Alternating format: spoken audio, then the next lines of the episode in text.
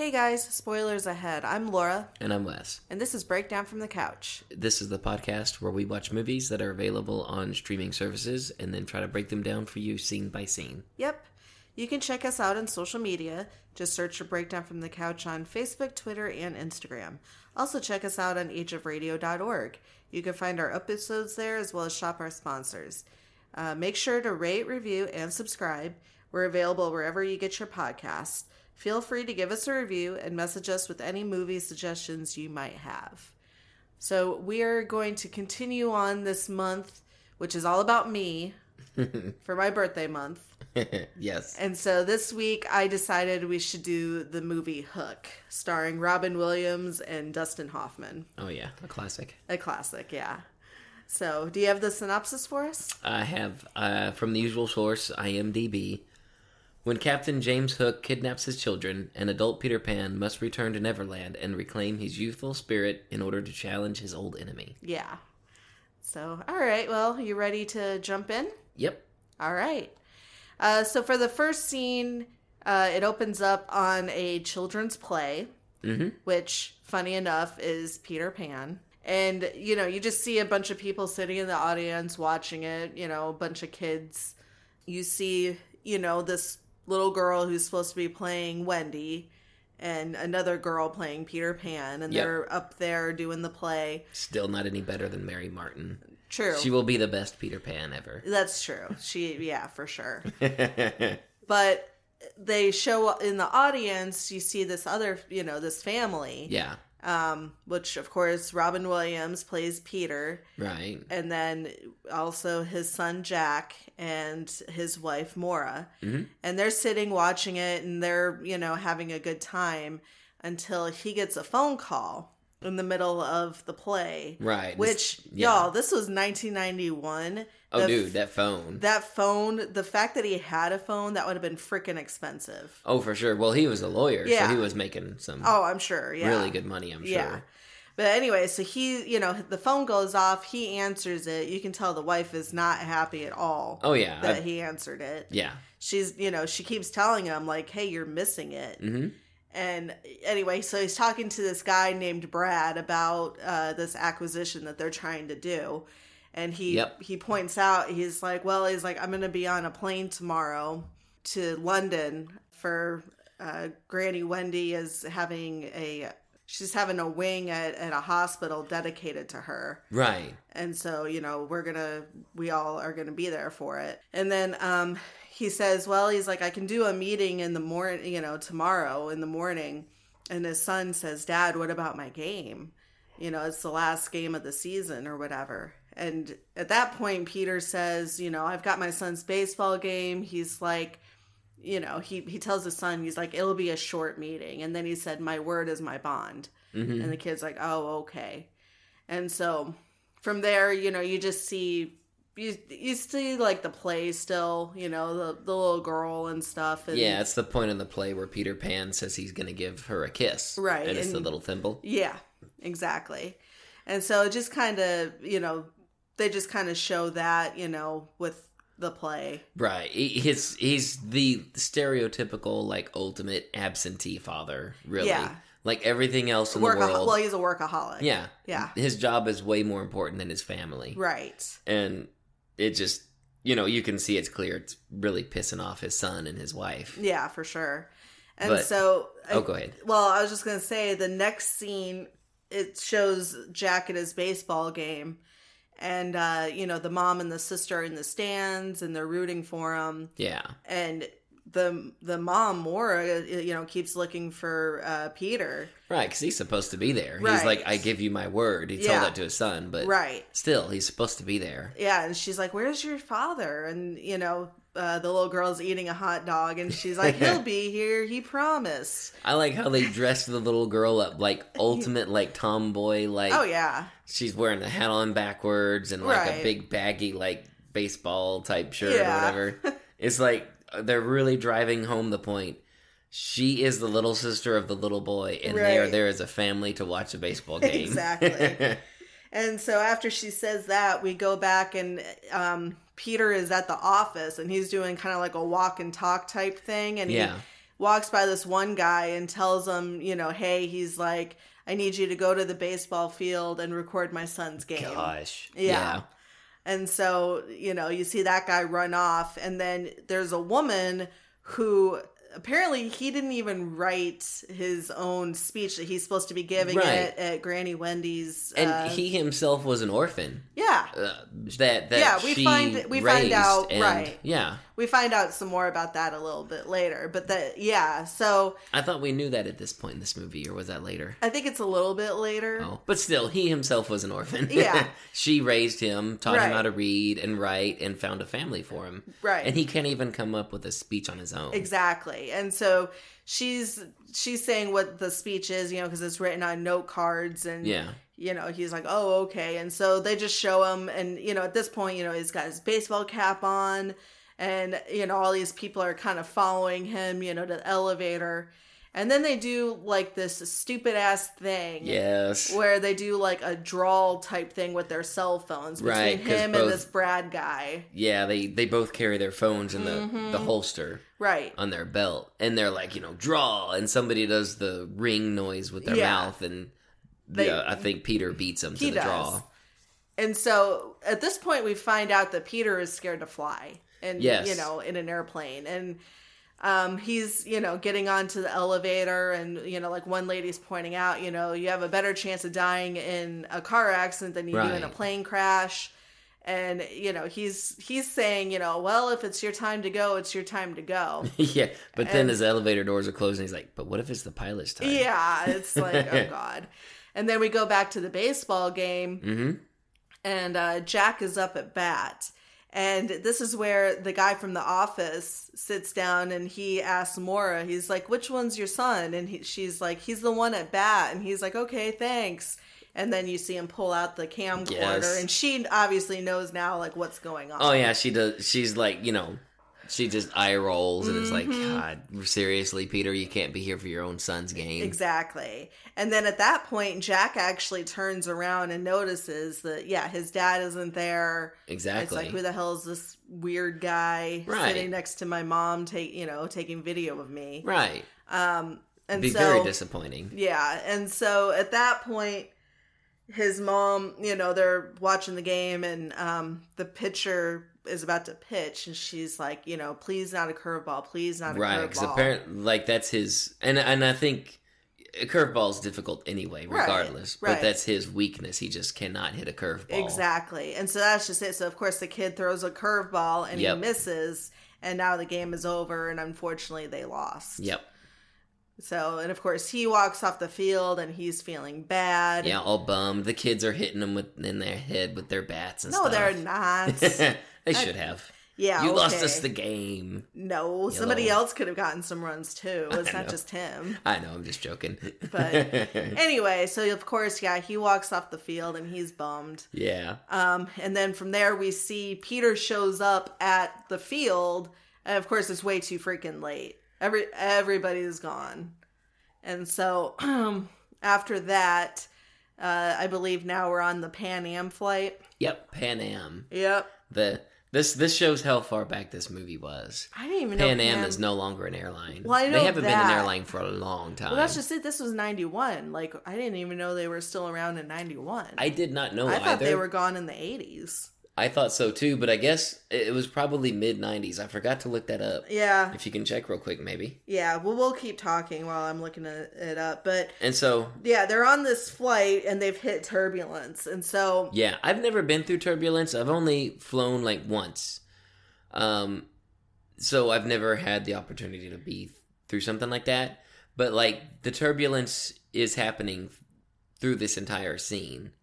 I don't know if turbulence can actually last that long. okay, so Pan Am, real quick, it looks like it started in 1927 until its collapse on December 4th, 1991. So it's the Holy same, cow. yeah, same year that this movie. Man, they used Pan Am. Uh, Yeah. just before they, uh, just before they went defunct, Yep. debunked or whatever it is, So, before they collapsed. yep, ended in bankruptcy in December 91. Wow.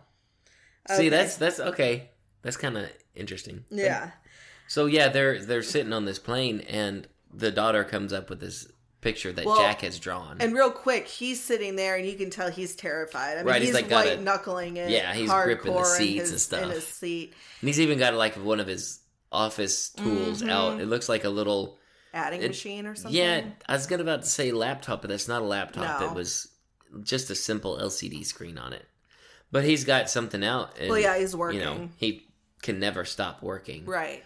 And, Ma- Jack's and- drawn a picture. Yeah, and Maggie shows them. She's like, "Look what Jack drew," and it's literally an airplane going down in flames with sharks at the bottom, and it's got three people with parachutes and one without. Yeah, and I like the one that doesn't have a parachute. How it's like the Yeah. arms out and it's just tumbling. Yeah, and and so he's like, "Oh," and he's like, "And who are these people?" And she points out, she's like, "Well, she's like, that's Jack, that's me, that's mommy, and that's you." And he's like, "Well, how come I don't have a parachute?"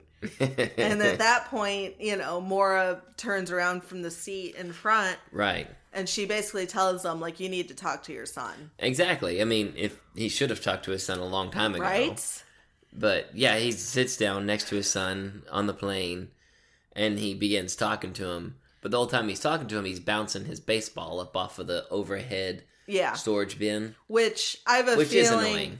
Not only is that annoying, I have a feeling a, a, uh stewardess would have stopped Oh, that sure. real freaking quick. For sure, because one, it's it's annoying all the other guests. It's loud, Right. and it could damage that overhead bin, Exactly. and that would be on you. Then you'd have to pay for that. Right. And so that's just it. He tells them, you know, knock it off. And he's like, you know, you're going to break a window. And then Jack is like, they're double paned. You can't break them. And he takes it and slams the baseball. Yeah, I don't care how strong they are. Would you not test it? Yeah, exactly. That would be my response to that. It's like I don't care how strong those windows are. yeah. We do not need to test it. Stop Right. it.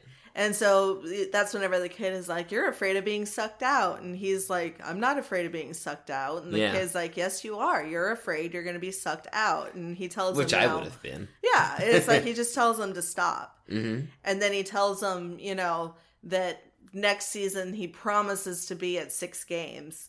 And the kid is like, "Yeah, well, you better buy a lot of videotape." Which I have to admit, that was a pretty That's a good. pretty good comeback. It was. I I, like give the kid props for that. Yeah. And then once again, he tells them, "You know, my word is my bond." And then he takes the Yeah, kid right. takes the baseball and he goes, "Yeah, a junk bond," and he throws it. And whenever he does, it causes the mask to come down. Which that would have freaked me out Oh. on if I was on the plane, Right? And I saw that happen to that one. I'd be like, Where's the other uh, one? "Where are the other ones? Yeah. Is something going on? What Right. do I need to do?" Right. Well, and so yeah, so the things come down, and he tells uh, he tells the kid, he's like, um, Yeah. you know, stop acting like a child, and he's like, but I am a child, But I am a child, and he's like, well, grow up, Which, I mean, yes, he's being a jerk. He's an absentee father. He's he's not being, um, he, he's not being a very good dad. no, But in his defense, a little bit, not much, but a small defense. Jack is being a little bit annoying. Yeah, he's he's sure. acting out in a way. Yeah, he's looking for attention, even if it's bad attention. right, But that's annoying. yeah. Stop bouncing the ball in the Exactly. window. Exactly. so but anyway, so now we're in London. yes. Um, you know, they show up to uh, Granny Wendy's uh, house. Yeah, it's been snowing outside. There's snow and ice everywhere, all over. hmm And uh, There Jack is- is, of course, you know, acting out a little bit, kind of climbing on this snow slope thing. Right. And, you know, again, he tells them to knock it off. And Yeah. he's trying to tell the kids, you know, now, you know, behave, um, you know, basically say like nice things, that Right. kind of stuff. And this part makes me laugh, and I don't know why. So well, Toodles is great, man. I love Toodles. So anyway, so they knock on the door. The door opens, and and Peter says Toodles, and Toodles goes, "It's snowing," and he slams the door. and at that point, the kid, uh, the kid starts laughing. And he and he starts chokes choking. on his gum. Yeah, and so Peter has to, you know, hit him in the back to make him Make him, yeah. Yeah. and so anyway, the door opens up again, and we're introduced to Liza, who I guess Mm-hmm. is supposed to be kind of like the housemaid. I think so. And so I think that's what her character is. she immediately starts screaming, which is Oh, yeah, that's- annoying. Ah, ah, you know, just like super excited and shit. yeah, like you're too loud. Stop Yeah. that. And so she's like, "Oh my gosh, you know, look at these children." And um I love it though because Peter messes up her name every time. oh yeah, Even though she tells him that her name is Liza, but he's like Lisa, Linda, yeah, all Yeah. L names. yeah. And she yeah, she has to tell him more than once that, you know, her name is Liza. Yeah, he's like, oh, that's what I said. It's like, no, it's not It's what you not. said. Anyway, so they go into the house um, and they're waiting for uh, Nanny to come down. hmm And Moira is really excited because, so Nanny Wendy is uh, her grandmother. Correct. Yeah. Yeah. And so, Moira grew up there probably like every summer or spring or yeah. something like and that. so she's got a lot of memories in the house. yeah. And so she's kind of going through the house and she's super excited. You know, it's like, oh, you know, this house has so many good memories. And then finally we see Nanny Wendy. hmm I don't know why I keep calling her Nanny. I'll just call her Wendy. Well, they call her Granny Wendy. No, that's true. But true. we'll just call her Wendy because she is Yeah, Wendy. Wendy. And uh, yeah, she's just she's at the top of the stairs and she Mhm. calls Peter boy, Yeah, just like she always had. right. And so, you know, we see her and, and she's old, you know, Mhm. played by Maggie Smith. Yes. and she comes down the stairs and at this point you know the kids are also very excited to see her. And maggie tells her she's like you know guess what? I played you in the play at school. And you know um i love it because jack has like this whole like canned response on on what to say about yes. About the whole, you know, congratulations on, you know, having this wing dedicated to you. I mean, you could tell it was like exactly what his parents told him to say. Exactly. You've had a good life. You did all Yeah. these amazing things, and you're very dedicated. Congratulations. Right. and so, you know, from there she she asked Peter, you know, like what what's he been up to? What's he doing? yeah. And he tries to explain his job as a lawyer, but instead um uh what the hell's the boy's name? Oh, Jack. Yeah, Jack. He comes in and he like- he starts describing it the way he sees it. Right. Which is like he comes in, these companies are in trouble, and he's like he just blows them out of the water. He just cleans house right. and brings in new people and saves them. yeah. And when he's like, "So you've become a pirate then?" Yeah. And so it, it just kind of gets left at that. Yeah. And so from there, we see that Peter has kind of gone on a little exploration. He's just walking through the house, just trying to remember things, just sightseeing basically. And oh, he And this- stumbles upon this old bedroom upstairs. Well, real well, have we gotten to Toodles yet looking for marbles? oh, we kind of passed that up a little Oh, bit. That was during that whole chaotic scene when everybody was just. When Moira was looking around, Okay. "Oh, there's so many happy memories, and there's Toodles Okay. on the ground." He's, He's, like, "I've "Lost." them. I've lost them." And Peter's like, "What? What have you lost?" Or maybe I can help you. And he Yeah. says, "I've lost my marbles." And of course, he's thinking, yeah, yeah, yeah you lost your Yeah, marbles. you have a lost your marbles ago. along. Yes, exactly. Right, because That, that, all kind of comes into play. There's more to that later on in the film. right, But Peter doesn't know anything about this stuff yet. To Right. him, it's just a weird old, you know, kind of crazy Yeah. old man. so we'll dive into that some more later. And I'm sure just about everybody who might listen to this has watched this movie. Probably, But basically, the family story with Granny Wendy and her family is that supposedly she is the Wendy from the book Peter Pan. right, And Peter doesn't remember any of this, doesn't know any of this. right. But we'll we'll continue on with that. Okay, Uh sorry. no, you're good.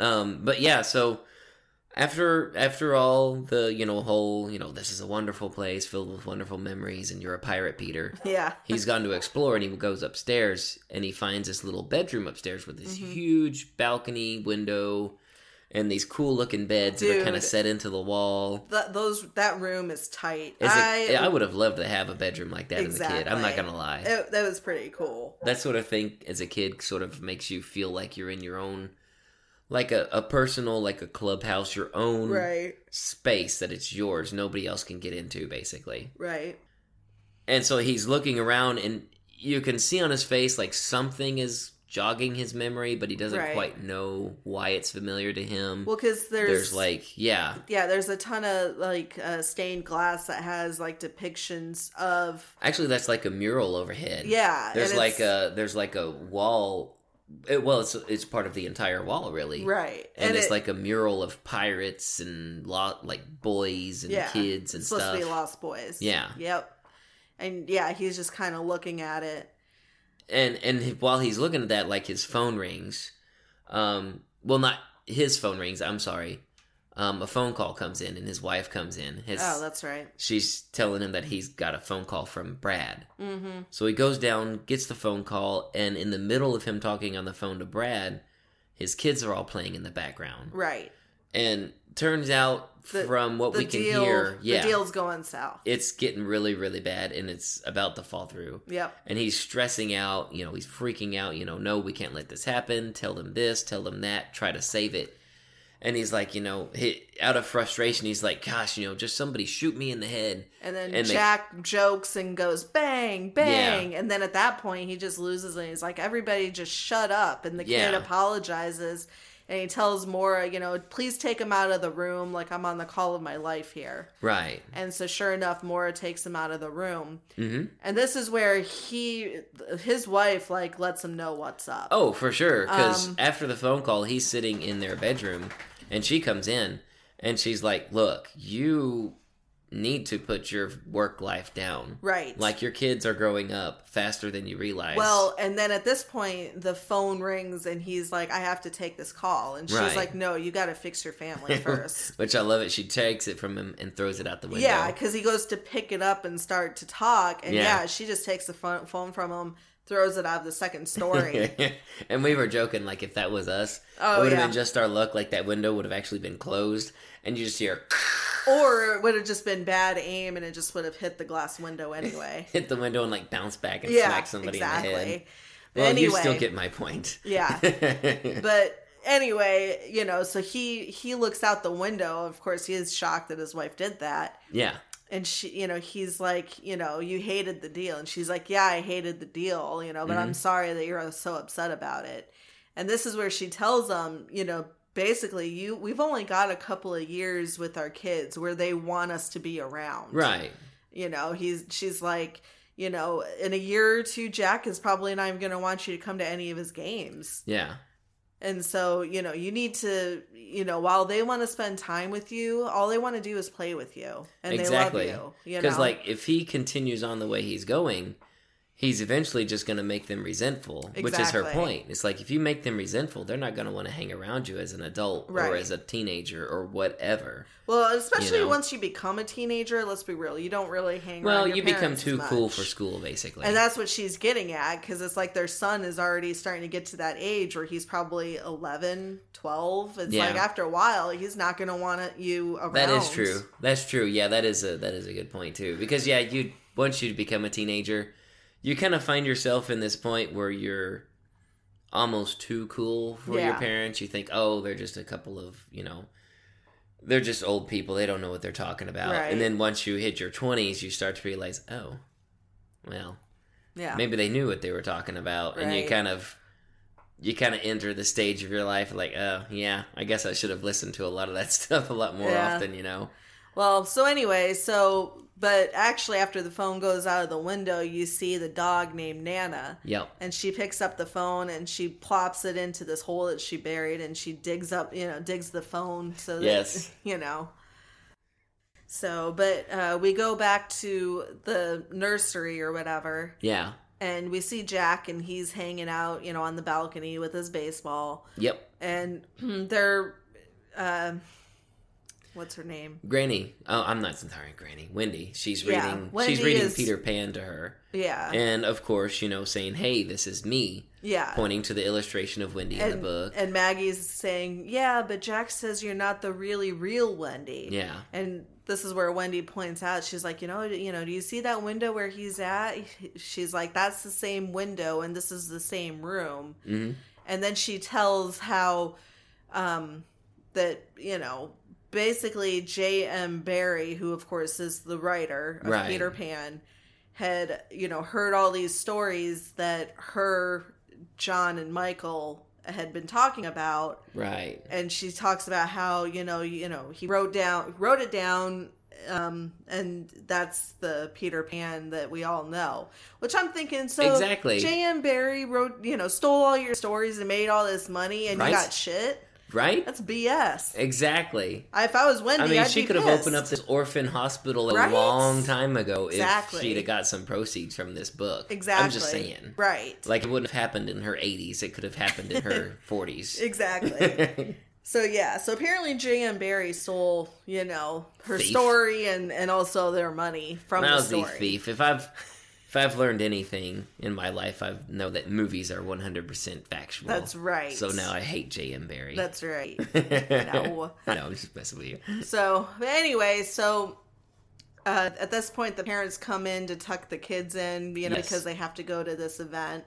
And so it's kind of funny because you know he tell you know he starts to get his daughter into bed and she hands him this thing and she he's like oh what's this and she's like oh you know it's a hug she's like next time on on next time you're on a plane you know you'll have your very own parachute and so yeah supposedly she made him like this parachute which was you know really nice Yeah. and of course, anyway, so they start tucking the kids into bed. The parents are both switching, you know, from one to the other. Right. And so he goes over to Jack, and Jack is pretending to sleep, and he, Mm-hmm. you know, calls him out on it. He's like, "You're a, fa-, you know, you faker." Yeah. And so at that point, Jack opens his eyes, and this is when he gives Jack um, this uh, watch, and he tells him, you know, you're in charge now. He's like, you know, I want you to have this, and you know, take good care of Right. it. It's my special pocket watch, basically. Right. He's. It's a small, very small Right. token in light of everything he's done Mm-hmm. that has been wrong to this point. Right. But he's trying. Yeah. I think at this point, like maybe Moira's kind of gotten through to him a Mm-hmm. little bit. Right. Um, but yeah, and then they they say goodnight and they're leaving the bedroom, and on their way out, Granny Wendy is you know she's kind of saying a little prayer over You the know. night lights, you know, burn true and keep my children safe. Yep. Um, and the doors close behind them, and the next scene we see is, um, Peter and Wendy. Everybody they're at this uh, gala Yeah. for the dedication of this new hospital for or orphans whatever. Yeah. And he's giving his speech. First, he kind of sticks to his speech a little bit, Mm-hmm. um, but as he goes on, you can kind of tell he's becoming a little bit more moved, I guess, Yeah. because he's talking about Wendy and all her achievements and how she helped orphans, even helped himself Well, when he that's was an orphan. that's where we get kind of the whole story on. You know, she, you know, she taught me how to read and write, and she Yeah. found you know parents for me, Yep. and he he says something like, you know, I, we might not have all that much in common, and then at this point. We start seeing people stand up in the middle of his speech. Right, because he says something like, um, "I know that if everybody in this room could, if everybody in this room who was touched by this woman could stand up right now, they would, Yep. or, or show their appreciation somehow." right. And you know, he's saying that because everyone, it's a gala, it's supposed Yeah. to be reserved. You're supposed to stay seated. Right. Um, but people start to stand. Yep. One by one, slowly. Like it looks like hundreds of men and women in this Yep. room stand and they like blow a kiss to Wendy Yeah. and wave high and Exactly. like this really moves Peter. Yeah, and the, he's like, "Wow." He's like, "Well, we're all orphans." Yep. is what he says. Yep. And you know, yeah, you could just tell like the look on everybody's faces, like how you know Right. How, how, much genuine, and, exactly. you know how much they loved Wendy because she helped all of them so much. Exactly. And um, let's see, I think from there we go back to Toodles real quick. Or We- I'm sorry, Nana the dog is outside barking like crazy. Correct. And Yeah. this is where we see, you know, Toodles is sleeping on the couch and he, He's kind of barking too. he's kind of barking too, but he after a while he keeps saying hook, hook, Correct. hook, like over and over again, which also sounded like barks. Right. And like very ominously, he like looks Mm-hmm. at the ship in the bottle, and it turns out the ship in a bottle is actually Captain Hook's ship Right. in like model form. Mm-hmm. Um, and at that time, all of a sudden, the The wind the goes wind crazy. just yeah blows open the doors. All the doors that can open, they blow open. It's just this green fog enters the house. Which would scare the shit out of me. If I see green fog, Right? I'm gonna freak out. exactly. Uh, I'm gonna go out the back door now. right. Guys. Well, so it happens there, but it also happens too at the event. yes. And at first, they're worried about her, about Wendy. Yeah, because she kind of collapses. She's like, she knows what's happening. Mm-hmm. You can kind of tell, like, she realizes, like, oh, crud, Yeah. he's back, basically. Right. Um, And, so that's they- just yeah. it. So we've got her response. Toodles kind of knows what's going on. And then upstairs, the kids, you can see it's a literal hook that's holding the the balcony door very shut. foretelling. Yes, and it's, you see it start coming up or whatever, and like the kids are kind of like looking at it Yeah. and you know getting freaked out, and then all of a sudden, yeah, the wind you know bursts that door open. Right. It's you know green, and then the comforters come flying up, and the kids are like laying there scared, which Also, I would very be. Friday the 13th. Yeah. No, that that was more poltergeisty to me. Or- that's true. That's But true. anyway, so yeah, you can just see the kids are obviously terrified. Um and you just see yeah, so much wind. Exactly. Um so after that, the adults get back home. Right. It's all quiet. Yep. They arrive back. The taxi brings them home. And the first thing they see, because they're in kind of light spirits, they're laughing, Yeah. joking, having fun. But as soon as they approach the front door, they Mm-hmm. notice that a window's busted out right. and the door is unlocked. Right. And so they go in and of course Peter's calling out. He tries uh the switch, the switch Right. doesn't No work. power. and then they notice all the way up the stairs there's like this you it's obviously supposed to be his hook. Right. It's just a big drag mark Mm-hmm. down. Which, okay, just a little. It's like fuck you, Hook. That was a dick move. think that too. I think okay, so the way the direction of that drag mark, it was on the right hand side of that Right. staircase. So at first I thought that drag mark is on the incorrect side. He's got the hook on his left hand. Yeah. But then it hit me like he must have entered the balcony, grabbed the Oh, kids, maybe. walked down the stairs, and while he's walking down the stairs, he's just dragging his hook, I guess. I guess. I don't know. I, didn't guess think that's what- it. I don't know. That's just something I noticed. I'm like, but that's on the wrong side. He should have been walking up the stairs, dragging it on the left wall. Maybe. It's like, well, but then again, if he grabbed the kids and walked out the front door, then that would have been. So, but anyway, they start going up the stairs and they come across Liza who is freaking out. And Oh yeah, she- she's laying on the ground, and I guess she's like bleeding against- from the head or No, something. she was up against the wall. She wasn't laying on the ground. And she goes, you know, they're asking like, "Well, what about the kids?" And she's Yeah. like, she was talking about how, you know, I ran up the stairs and the door slammed on me and the children were screaming. They were screaming and then of course they run into the kids' room and they start, you know, looking for the kids. yeah You know, they're throwing the uh the bedding off, they're checking in the closet, no kids. And then that's whenever they notice that the balcony door is open. And so it's like, oh God, you know, that kind of stuff. Right. Well, while they're doing all that, uh, Wendy notices this note with a sword that is stabbed through it. It's like, shit. Yikes. Um, yeah. and it says something along the lines of, you know, uh, the request to your, you know, your presence is um, Requested. Yeah. Yeah. by yeah. your children. Yep. Signed, Captain James Hook. yeah. And so, of course, Peter has no idea who the hell this person is. Right, because he's he's still yeah he's just lost everything. Yeah. But Wendy, you know, she knows. Yeah, Wendy knows and Toodles knows. And Toodles actually says, you know, you you gotta you have to fly, you have to fight, you gotta crow. And then he's like, You have to save Maggie, you have to save Jack. And then he says, Hook is back. Yeah, I love Toodles' ominous challenge. Yeah. and at that point, I just think it's funny because he's just like, Who? It's like, Who the hell's that? yeah, you've lost your marbles. I'm not listening to yeah, you, pal. Basically. Exactly. Um, Oh, go ahead. I'm sorry. Well, in the next scene, so obviously they've called the police. yes, These cops, man, were no freaking help whatsoever. dude, they totally like just brushed off their. These these parents are rightfully so just absolutely beside themselves. Yeah, And basically, he just the cop just brushed off to his.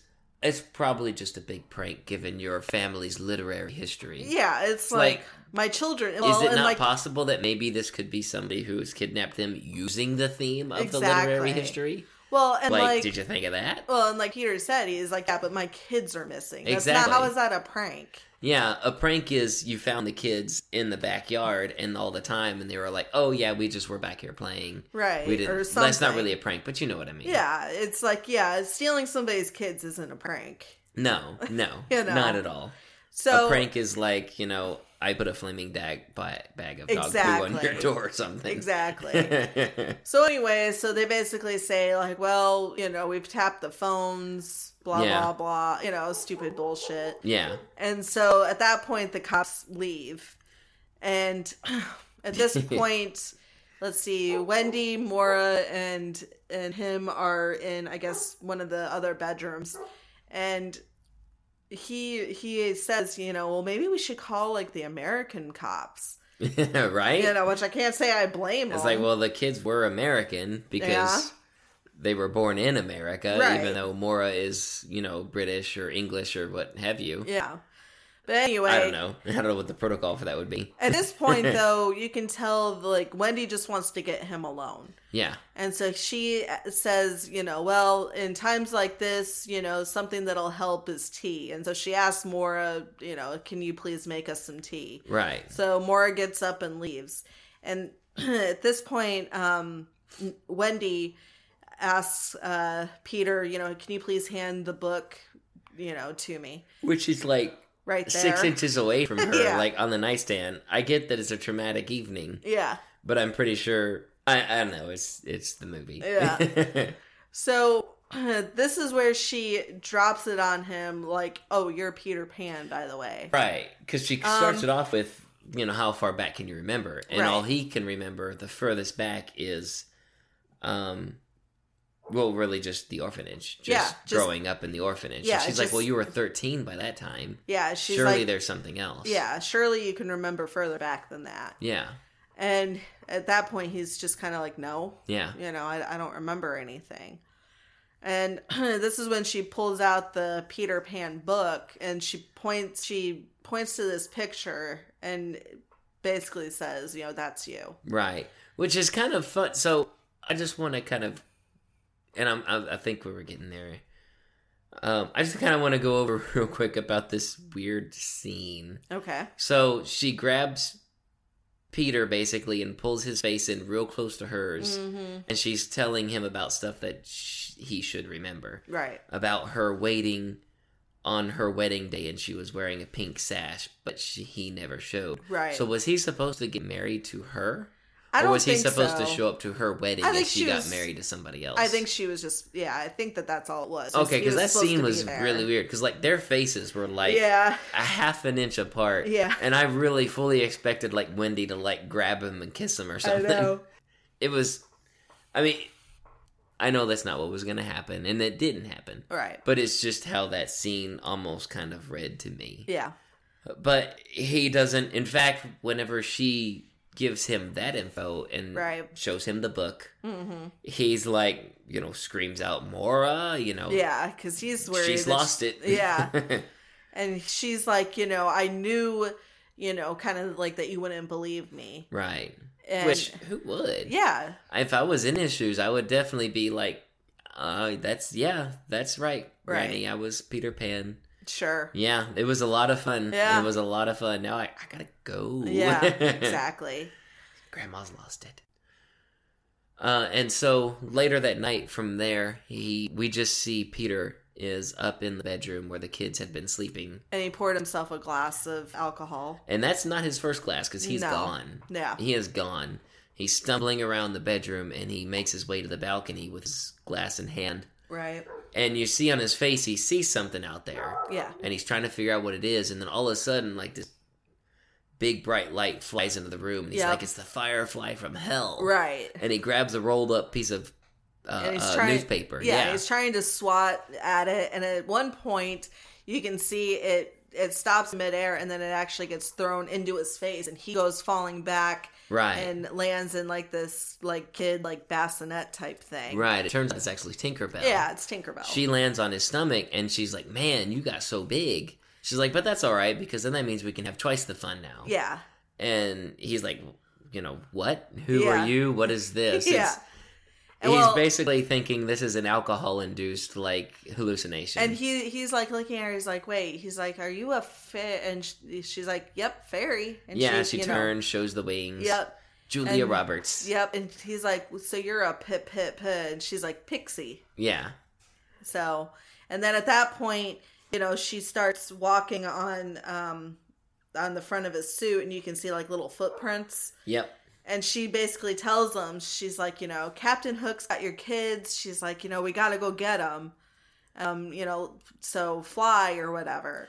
Yeah. And she throws some some dust on him, some pixie dust, and he sneezes, and she goes flying into, you know, like this big uh, uh, dollhouse. yeah, and you see the lights like going all crazy Mm-hmm. through the windows in this dollhouse. right and you know he he opens it and he's like you know he, he kept calling her a bug which pissed her off Right. She's like, I'm not a bug, I'm a fairy. right and she's like oh this is whenever he, um he's like but he's like i don't believe in fairies and she's like every time somebody says they don't believe in a fairy you know one of them dies Right. and he screams i don't believe in fairies yeah, she and- does this whole gag. you yeah, know. gag and falls down like the steps on this playhouse, and she's laying at the bottom, Yeah, all dramatic and stuff. Her arms and Yeah. legs are just splayed out. right? And she's like, you know, clap for me, Peter. It's the only way to save me. And he very lightly, not even a golf yeah, just clap. barely. She like picks her head up and like screams at him, "Clap, Peter!"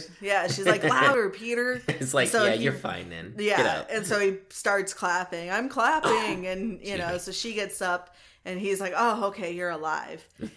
and yeah so it gets to the point where she basically has to knock him out in order to get him to fly right, because he will not. he does not believe Yeah, what's he- going on He doesn't believe her. He he will not go with because she asks like, "Who am I? What am I?" yeah And he's like, "You are a hallucination brought on by this, that, some memories of my mother that I can't remember." yeah Um, and like you said, I don't remember exactly how this scene progressed like that, but I, like you said, she like knocks him out basically. well she pulls the carpet out from under him oh, and he that's hits right. his And head. he flips and he lands Yep. on top of the, I And think the he- homemade parachute that Yeah. his daughter made. yeah or the blankets or something It was something like that, and she wrapped him up in the blanket. Yep. and she's like freakishly strong apparently. freakishly strong for yeah a little, a little lady with like bug wings. mm-hmm She can carry a lot of weight. Exactly. So you see, you know, and she's like, you know, onward to Neverland. And yeah, so, second star from the right, straight on till morning. That's right. Neverland. and so you see,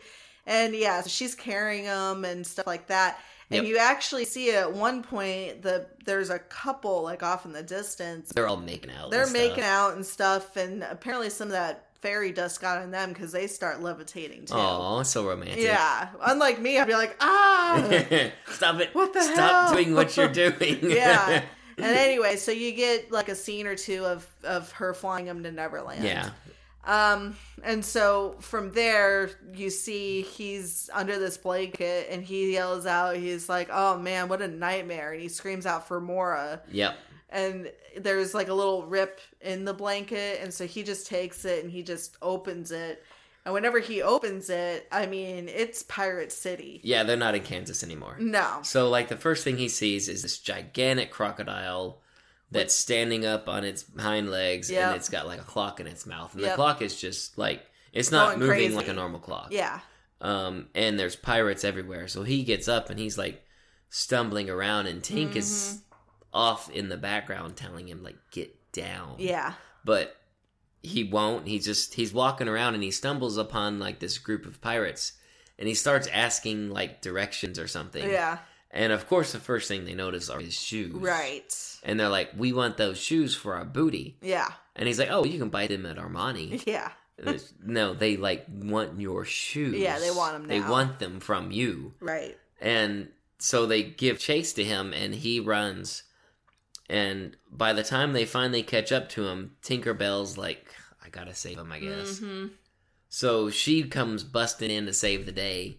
And she, she really kicks some pirate butt. She does. She kicks Like, pirate ass. She's throwing him out the window. She's throwing him down the stairs. Yep. She's like knocking teeth out. You know, there's, it's just pure chaos. Right. And by the time the dust settles, she tells Peter, "Look, you gotta blend in. Yep. So she throws this smock over him to kind of cover up his And clothing and, pirate his shoes.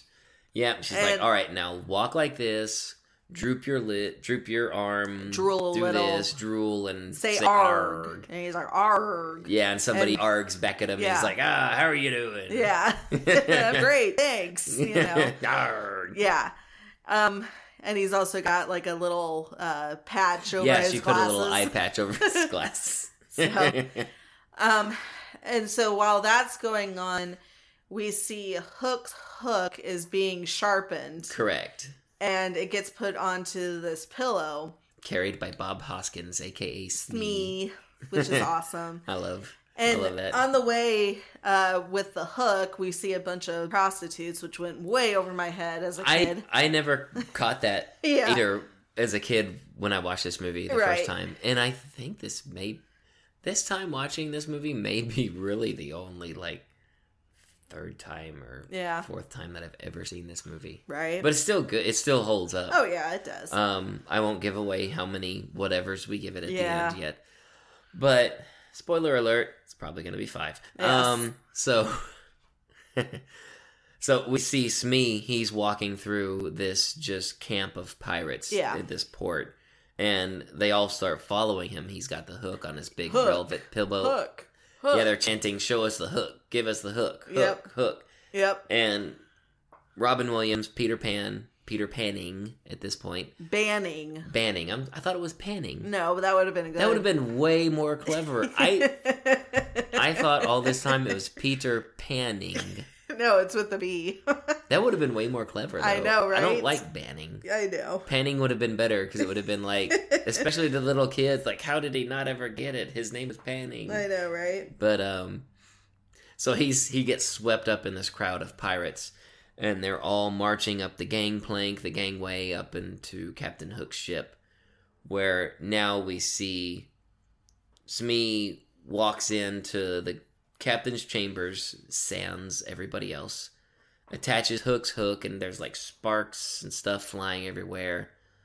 And the next scene we cut to is Smee is a close up, is yeah, is and it's kind of almost a little nod to Good Morning Vietnam. He's like, "Good morning, Neverland." Yeah. And uh, he's announcing Captain Hook, you know, as the pirate with the this that, and he's like, even when he's asleep, he's fast asleep, or Right. he's yeah, doing your stereotypical, you know, jokes to you know introduce somebody famous. And out comes the Captain Hook, and uh, the whole crowd just, you know, they lose it. He's Yeah. their rock star. He's their captain. exactly. Um, and he goes into his whole spiel. He's like, you know, I did it. So Captain Hook goes into this big speech with them.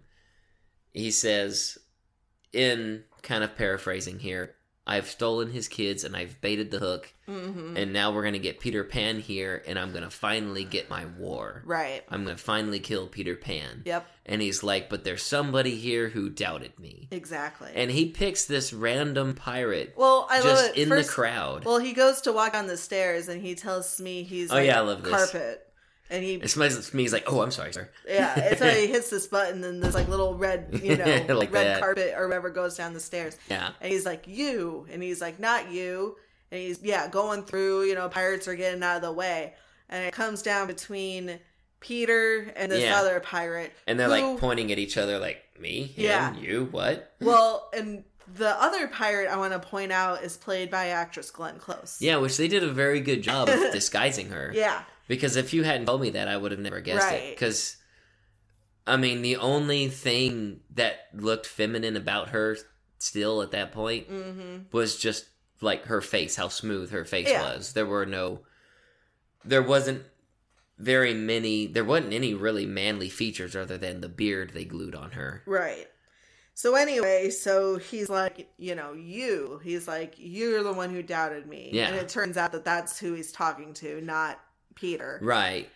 And so the pirate's like, no, I, I never did. And he's like, come on, you can tell your captain the truth. and she's like, I did. I yeah, did. breaks down, like, I'm sorry. And the pi- Captain Hook's like, it's okay. And he's like, the boo box. And Yeah. she's like, you know, no, not that. And Yeah. so, yeah, so a bunch of pirates just pick her up, put her in like this chest, and then they open open it up, and they start putting like scorpions Yeah. and stuff in there. There's- yeah, okay, I see one now why it's called the Boo Box. yeah. Jeez. So, uh, Pirates from were not nice, okay. I know, right?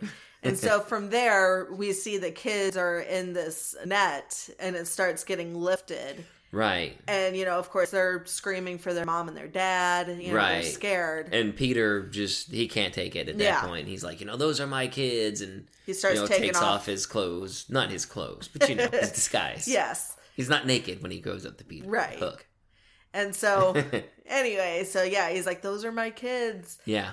And so you know, at this point, Hook is looking at this guy, and he's like, Yeah, it's like, "That's that's yeah, not Peter. This is not Peter Pan. Yeah, And uh I love this exchange between Yeah. him and uh Robin Williams because it's just who it's almost like this whole who's on first Yeah. bit almost in a way. exactly. Y- You're Peter. Yeah, you're- no, No, yes, no. Yeah. it's It's just this whole thing, and at Yeah. one point, like, is there an echo in here? yeah, that's what Peter says. and he's like, "I'm Peter, you know, and those are my kids." yes. And so, yeah, uh, Hook can't believe it. No, but Smee's got the medical records. Yeah. He comes up, he's like, I have his dental and I have his medical records. I can prove it. Yep. So he lifts up Peter's shirt, and it turns out he has a battle scar Yeah. where Hook once tried to slash him Yeah, or where he gut him or whatever. him. Yeah. And I love it though because Peter's like, "That's my, you know, from my appendix." Which I think that's even on the wrong side. I have no idea Because that was on his left side, and I thought your appendix was on your right. I don't know. All I know, don't know. is if it had been his appendix, they did a shit job stitching it up. Right, because it had like a, it even had like a curve and everything from a to it. It's like like, a hook. if it was a surgical scar, for one, it would have been perfectly straight, Right. and two, it would have been, if it would have still been a scar, it would have been much smaller than that. It would Right. have been a more good, straight, small line, not a weird, jagged curve. Exactly.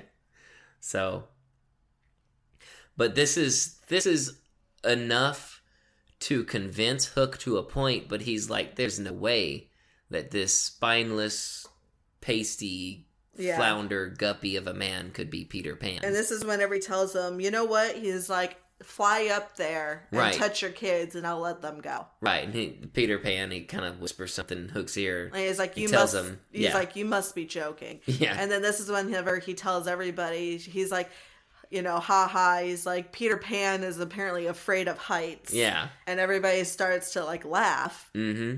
And so at that point, Peter, you know, obviously, because he keeps saying over and over again, I can't fly. Right, And so at this point, he starts climbing the mast. right, because it's the challenge is still on. It Yeah. doesn't change anything. Right, Since he can't fly, he's just gonna climb. right. So he climbs up there and he gets all the way up there, and you can tell he's scared. Dude, those kids are like far away Yeah. from that. That's like I don't know how far that was, but it looked like it could have been like six feet or more. Right, But the challenge was all you have to do is touch their fingertips. right. And he's like reaching out, stretching, trying to grab their fingertips. And at one Mhm. point, he almost falls. Right. And you know, at that point, you know, the little girl is like, "Mom, you know, come on, Daddy, Mommy could do it." Well, Mommy ain't here, Right? Okay. Also, mommy probably couldn't do it because right? both of us would have the same arm range anyway. Exactly. So at that point, Jack, you know, tells him he's like, you know, come on, Dad, don't give up. right. And at that point, you know, he's still trying, but yeah, there's no way he's gonna. He's be able trying a lot it, less. You know. And even now, the pirates are even kind of starting to. F- Yeah, they're starting feel to bad. pity him. Even the pirates pity him. I know The pirates were cheering and jeering at him, and now it's just silence. exactly. And Hook is like, "What happened to him?" Yeah, And Smee says he's been gone too long. He's, He's for- forgotten everything. yeah. He's forgotten everything. You Yeah. know that he knew. Mm-hmm. Um, and so at that point, Hook, you know, basically call he calls off the war. Yeah, he makes he just makes the decision. He's like, you know what? War's over. Just kill them. Yeah, kill, kill them all. Yep. And then at that point, they swing. They are able to swing Peter down. Yep. And um, this is whenever Tinkerbell she comes flying up and she, you know, tells uh, tells them, you know, like, oh, you're gonna back down from from a war. And I love um, this part. Yeah. Yeah, he's you know, she's like, You're gonna back down from a war. And he's like, yeah, he's like, that's not Peter Pan. Right. And she, they start bargaining. She's like, give me five days to get him into shape, and you can have your dirty war. Right. And he, you know, he's like, um, he tells her two. two, and she's like four. You know, bare minimum for a decent pan. And then he comes back, Back with, with three, three, and, the deal is on. and the deal is done. She literally shakes his hook. shakes his little hook. Yeah. But what I, I really like is uh remember when she was flying around Yeah. before they started talking?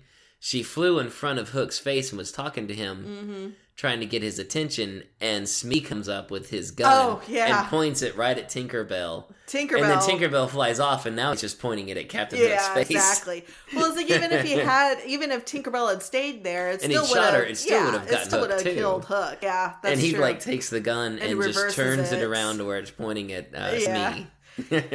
And so anyway, so okay, so she's got three days to get Peter into shape. Correct. Um, they make the announcement and first hook announces it in one way and then he tells Smee translate it for the dummies in three in three days we're gonna have a war. yeah a battle between good and evil and Yeah. they're cheering one of them cheers and slaps peter pan with his hand Right. and it's enough to knock him back and he falls overboard He falls overboard with and his what- hand still bound Yeah, his hands and his legs are still bound. So, Yeah. and, and he's like, "Uh oh," yeah know? sorry yeah. And so anyway, so yeah, so of course he goes, you know, f- go, you know, he keeps going down, and this is where we get some mermaids, the sexy mermaids sexy mermaids. i just remember as a kid this scene being odd Really? like I mean, even today as an adult, I find it odd. Like, I know what the mermaids, the whole reason for it, Yeah. why they're, because they're breathing into him. They're like basically Yeah, they're giving him giving underwater. CPR. Right. Um, but I remember as a kid, like it just kind of being weird. Right. I don't know. So anyway, so that's what they're doing. So you know, there's you know a blue-haired one, a red-haired one that looks Ariel. like Ariel, and then a green-haired one. She and- comes out with her whatchamacallit. Yes. She's like, I got a whatchamacallit. I can save you. Yes. It's a fork. Yes. so anyway, so yeah, they're breathing into him, and then they put him in like this clam thing and Yeah. hoist up this clam, and Yeah. so that's how he's able to be saved. And so he goes falling out of this clam onto this land, yeah. And he's you know kind of walking around, kind of looking around, and um, It's pretty interesting, this Neverland, Yeah. this area, because at one point he's even. he's even on snow. Yeah. and there's penguins. which this should not happen under normal you know circumstances right, but yeah and he eventually stumbles into like this trap this booby trap thing which grabs Mhm. him and yanks him up all the way up into the so trees he's screaming and freaking out. Well, it turns out that Tinkerbell's house thing is right there. right And he opens up the thing and he's screaming. She's like, Oh my God, you're still alive. yeah And then at this point, she cuts him down, which, holy shit, that's a Like, far way to freaking go. tink do you even like okay one you didn't even try to save him when he went overboard Seriously. i guess maybe the whole thing is probably because she's a fairy and she basically has bug wings Yeah, I don't so like you get bug wings wet they, they can't fly anymore Right. So that's probably why. But it's like, okay, so you cut him down and just let him fall to his most likely inevitable death. Exactly. And she's flying all over the Lost Boys camp, you know, she's wake like, up, Lost wake boys, up. wake up. She's You like, Pan- you know. Peter Pan's back, and yeah, Uh-huh. she's flying from Lost Boy to Lost Boy, and of course, all of them are kind of waking up. I love it because she had like the like little knife thing, and she went through, and he's like, "That's my pillow." And I you like see, that one. And you see feathers flying Yeah. everywhere out of the little uh, hut Yeah. he's sleeping in. and so of course all the Lost Boys are you know like, "Oh my God, Pan's back!" You Yep. know, and they start rushing and stuff. And poor Peter, he's laying on the bottom, and he's covered in um like shrubbery from Right. Because yeah. as he tumbled down, he just kept hitting Yeah. more and more bo- vines Right. all the way down, and then finally landed. Yeah. And Thudbutt, who's this very heavy kid, Poor kid. yeah, he's like, "Who's this shrub?" And they Yeah. all kind of pull out their weapons. Dude, they like they like just attacked. Yeah, they attacked him. It's like I'm surprised he didn't have like cuts all over him. Right. And so yeah, they're all staring at him, and they're like, "That's not Peter," Yep. you know. And same response. Yeah, he's too big. He's too old. Yeah, and fat. Yep. I think is what they also said. Yeah, one said. of them said he was too fat. yeah, And poor Thud, he was like, hey, he's not that fat. yeah, I know, right? like that poor kid, man. yeah. His his lines, his like man. Yeah. Like yeah, he was a little overweight, but they really Yeah. kind of made fun of his weight a little bit too they, much. They did. But anyway, um I'm trying to think. At that point, I think they just started chasing after him. Cuz it uh, or uh, no, Rufio made an appearance that's right. because okay. he Rufio can't fly, so he has to ride his little skateboard everywhere, yeah. and he's got this big track Yep. that he can ride his skateboard on that'll take him anywhere he wants to go. Right. And so as he's making his grand entrance, you know, they're all chanting Rufio, Rufio. you know. And uh I hated Rufio whenever I first saw this movie. He got on my nerves. He was an arrogant little I kid. mean, he was, but you know, but I don't know. I liked Rufio. I don't know. He came around, but uh, he just he just irritated the fool out of me when I was a kid when I first saw this Yeah. movie. Um, so he lands and he sees Peter Pan. And he's like, he's not Peter Pan. This Yeah. is a pirate because all adults are pirates. Well, th- because he said, um, Peter said, you know, I want to speak to an adult. Yeah, And then that's whenever Rufio said, he's like, all adults are pirates. yeah. And he's, He's like, he's you like, must be a pirate, yeah, he's like, you must be a pirate. And he pulls out a knife and he says basically that they kill pirates. right? And so I think that's whenever he started running. Yeah, and that it's this is when the it's a big long It's a kind of Scene, a long basically. scene. So he's being chased by these kids, and Tinkerbell is trying to like let each of these kids know. It's like, no, he's the real Peter. I've only got three days. You know, we got to help save his kids. right, And each of the time, the kids are like, Peter Pan's got kids, right. and so like she trips like one set of twins, and yeah, like, she even you know, grabs Rufio by the collar yeah, and she's like, you know, we gotta help him. He's, she's like, you're the only one who can teach him, you know, how to use a sword.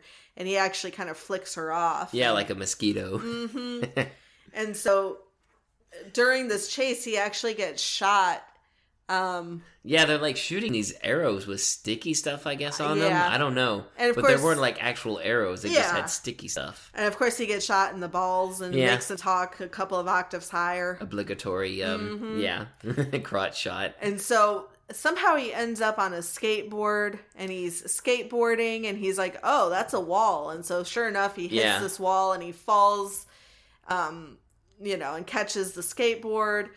And this is where like a bunch of kids are coming in off of like vines and swinging in. And of course, Rufio again shows up. Right. Rufio. Yeah, exactly. And they've th- where they've ended up at is basically like a big skate park slash Yeah. basketball court. Court, right. and they're now they're challenging him to a basketball game. It's Yeah. like, hey, play with us. If you're really Peter Pan, Yeah, play with us. if you're us. really a kid, play with us. Which Yep. he won't because he's not. Yeah. He's he's a jerk. Right. and so, yeah, Rufio shows up. And at this point, Rufio takes his sword and he um, draws a line. And Right. he's like, you know, this isn't Peter Pan. He's like, bas- basically, he's like, anybody who thinks that this is a real Peter Pan, you know, come over on the, or anybody who thinks that he's not, Not. come on my side. because and Peter was the first one to cross that Yeah, line. he was He's like, I'm out. I'm done. and then go. Tinkerbell, Tinkerbell pulls him and she's like, you're embarrassing me. Get back over here. Yeah. It's like you're embarrassing me. So I anyway, needless to say, all these kids, you know, go over to Rufio's side, except for Yeah. one kid whose pockets. Aww. His name is Pockets. The little boy who believed. He did. He, uh, you know, he kind of brings him down to his level, and he starts like taking his face. And he's like mushing his face. He, he's trying to find Peter Pan. Yeah, there. yeah. He's tightening his face up to try to like Mhm. smooth out wrinkles and all that. and then finally he does, and he's like, "There you are, Peter." Yeah, and then of course you know here comes a Thud. thud and and a a, couple bunch other of other yeah a couple of other like boys or whatever join Yep. them and they're all kind of doing the same thing with his face Yeah, and- and, Rufio. So Rufio has Peter Pan envy basically. oh for sure and So he tells he- them that later Yeah, because you see on his face he's he's losing control and he doesn't yeah like it. he doesn't he's like it freaking out now, and Yep. he's like, you know, who are you gonna follow? This, you know, loser or me? And so a couple of kids run over back to Rufio, and then Right. the Pockets kid makes his case, and he's they like, they run you know, back. Well, and Pockets basically says, you know, give him a chance. yeah, and then this if is- Tinkerbell believes, and so should we. Yeah. And he, you know, says like, "Look, he's like Hook has my kids. He's like, I really need your help. You know, Right. please help me." Exactly. And at that point, Tinkerbell, you know, kind of shouts out, "You know, come on, give him a chance." Right. Basically, it ends with their Rufio is reluctantly agreeing to allow this Mm-hmm. Right. training to happen. Exactly. So we cut from that and we go back to the captain's ship, and we're in the captain's chambers. Yep. We see Hook and Smee, and Smee is like he is helping himself to like this big smorgasbord, Dude. of, which I would be too. I mean, that yeah, looks good. I'm Smee at heart. I'm not Dude, even gonna lie. I would have been like, because he's taking a bite out of everything he puts on the Mhm. plate for the captain. Right. And while he's doing this, the captain is lamenting over he's having a crisis. Yep. He's having issues. Um, he's lamenting over how much he hates Neverland, how much he hates. Oh, Hook is suicidal. Dude. he's straight up suicidal. Yeah, so he ends this off with, um, basically, I hate I hate living or whatever he says. Yeah. And then you see Smee's face just sink. He goes, "Oh no, you're not gonna be dramatic again, are you?" yeah. and he walks up. Hook walks over to this cabinet, opens it up, and there's like a row of like shirts and pistols in there. He grabs Mm-hmm. a pistol and he comes out and he puts it to his head. And Hook is like, "Don't try to stop me this time, Smee. Do not try to stop me." And Smee's like, "Huh, not again." yeah. And then at one point, he's like, "Smee, you better try and stop. You Get better." up and try to stop me, He's Smee. like, "Get up off your ass." I mean it this time, Smee. Stop me. Yeah. And so Smee gets up and runs and grabs the gun, Mm-hmm. tries to wrestle it from the captain, and it goes off and it sinks. shoots a ship inside this little pond, Yeah. Toy pond thing he has in his chambers. Yep.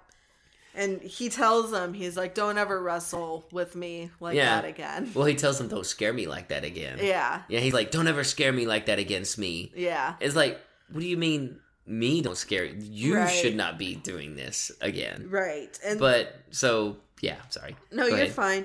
And then at that point, um, he's helping him, you know, like with his shoes, which all of his shoes look exactly the same. Yeah, he's like, "Are you ready for your nightcap, nightcap, Captain?" Right. Which is it's basically just A an drink, alcoholic yeah. drink before you go to bed. And so he gets, in Smee's words, Smee gets an apostrophe.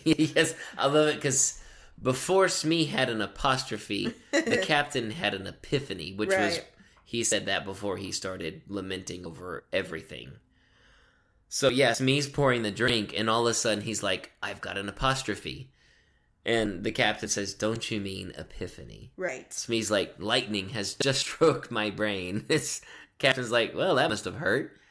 So Smee's grand idea, he tells the captain, hey, take the kids, brainwash them into loving you It's, instead of yeah, their father, and then that'll be like, even if he does become Peter Pan, it'll be a real dig into him yeah. that you've made his kids love you instead of him Exactly. and that'll be your ultimate like open you can that'll weaken him so you can kill him basically Right. and the captain takes this idea as his of course he goes i'm glad i've had this wonderful idea Mhm. that's what i'll do Right. he may learn to crow he may learn to fight he might learn to fly but he'll still die Yeah.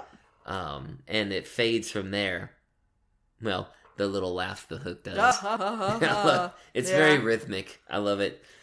So it fades from that, and we're We see it's the next morning, and it's training time. it's training day. yes, And not with Denzel Washington. no. No. That's a good movie though. King Um, Kong ain't got nothing on me. Yeah. So basically they're they're doing like little chants. yep. Ain't no time to celebrate. You are old and overweight. Just like all these chants. Oh, I they forgot. got and they're like something. Move your arms from your front to your back. You're gonna have a heart, heart attack. attack. Something like God dang, kids! Yeah, like Jeez. they just have like a couple of scenes where like yeah, he's got like a kid on his back and they have him like running. yeah, like Rocky or Um, something. He's running through the mud. Yeah, he's like running and um just yeah, like this whole scene. Oh yeah, it's intense It's- what they're yeah. putting him through. And There in was fact, also- it gets to. Oh, go ahead. Well, There's a scene too, I think, where uh, Rufio is. That's actually what I was about to yeah, say. Yeah, is training him, the you know, with the scene. sword. Yeah. And yeah, he doesn't do a very good job. No, no, he he Rufio gets the upper hand very quickly, very easily, and cuts Peter Pan's belt off and his pants fall down. Right. Um and it actually also another point where they're trying to teach him how to fly again. They've got him in this huge slingshot, and all these kids are holding up little banners. Um, one says "Tink of Happy Thoughts." Um, one says "It's your birthday." Yeah. Um, and there's another one. I forget what it says. Tinkerbell didn't teach any of these boys how to read or write. No. Hey, if you're living on Earth instead of Neverland, yeah, you might grow old and stuff, but at least Wendy taught you how to read and write for True. Pete's sake. That's true. but yeah, it's just it's all these like ideas for happy thoughts. Right. And so yeah, they've got him like on this, you know, huge slingshot and you know, she's like, "Okay, she's like, think happy thoughts." And he's like, "I have a happy thought." He's I don't like, want to be in the slingshot. I don't want to be in the slingshot. And so, you know, they they send the the slingshot, he goes flying and immediately crashes into like this paint stuff. exactly. Yeah, he just he fails miserably. He does. And uh, in the in the in the meantime, what's occurring at the same time as all this training with Peter Pan, we cut back to the captain's ship, and he is holding brainwashing classes now with the children. The first class is why parents hate their children, Right. and he is Well, presenting all of his evidence as to why their parents hated them. and Maggie is not falling for it. No, no, you know, because she has, you know, everlasting love for her mommy or something like that. Yeah. no, but yeah. So his he's building his case against you know why you know trying to convince them why their parents hate them yada yada yada. You know, telling them like, Right. they tell you bedtime stories just so you'll go to sleep and you'll get out of their hair, which is probably true.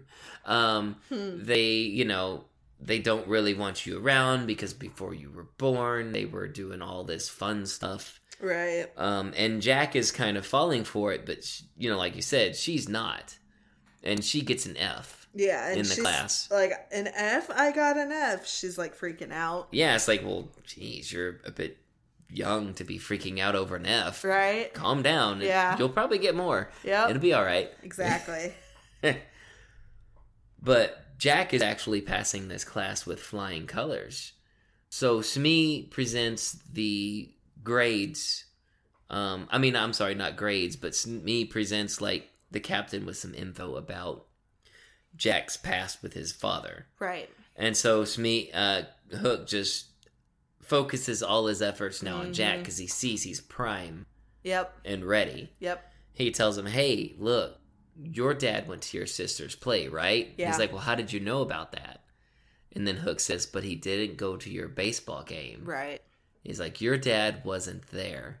And then one of I the, will be." Yep. You know, basically tell him your dad doesn't love you. I can and I will. Exactly. You know.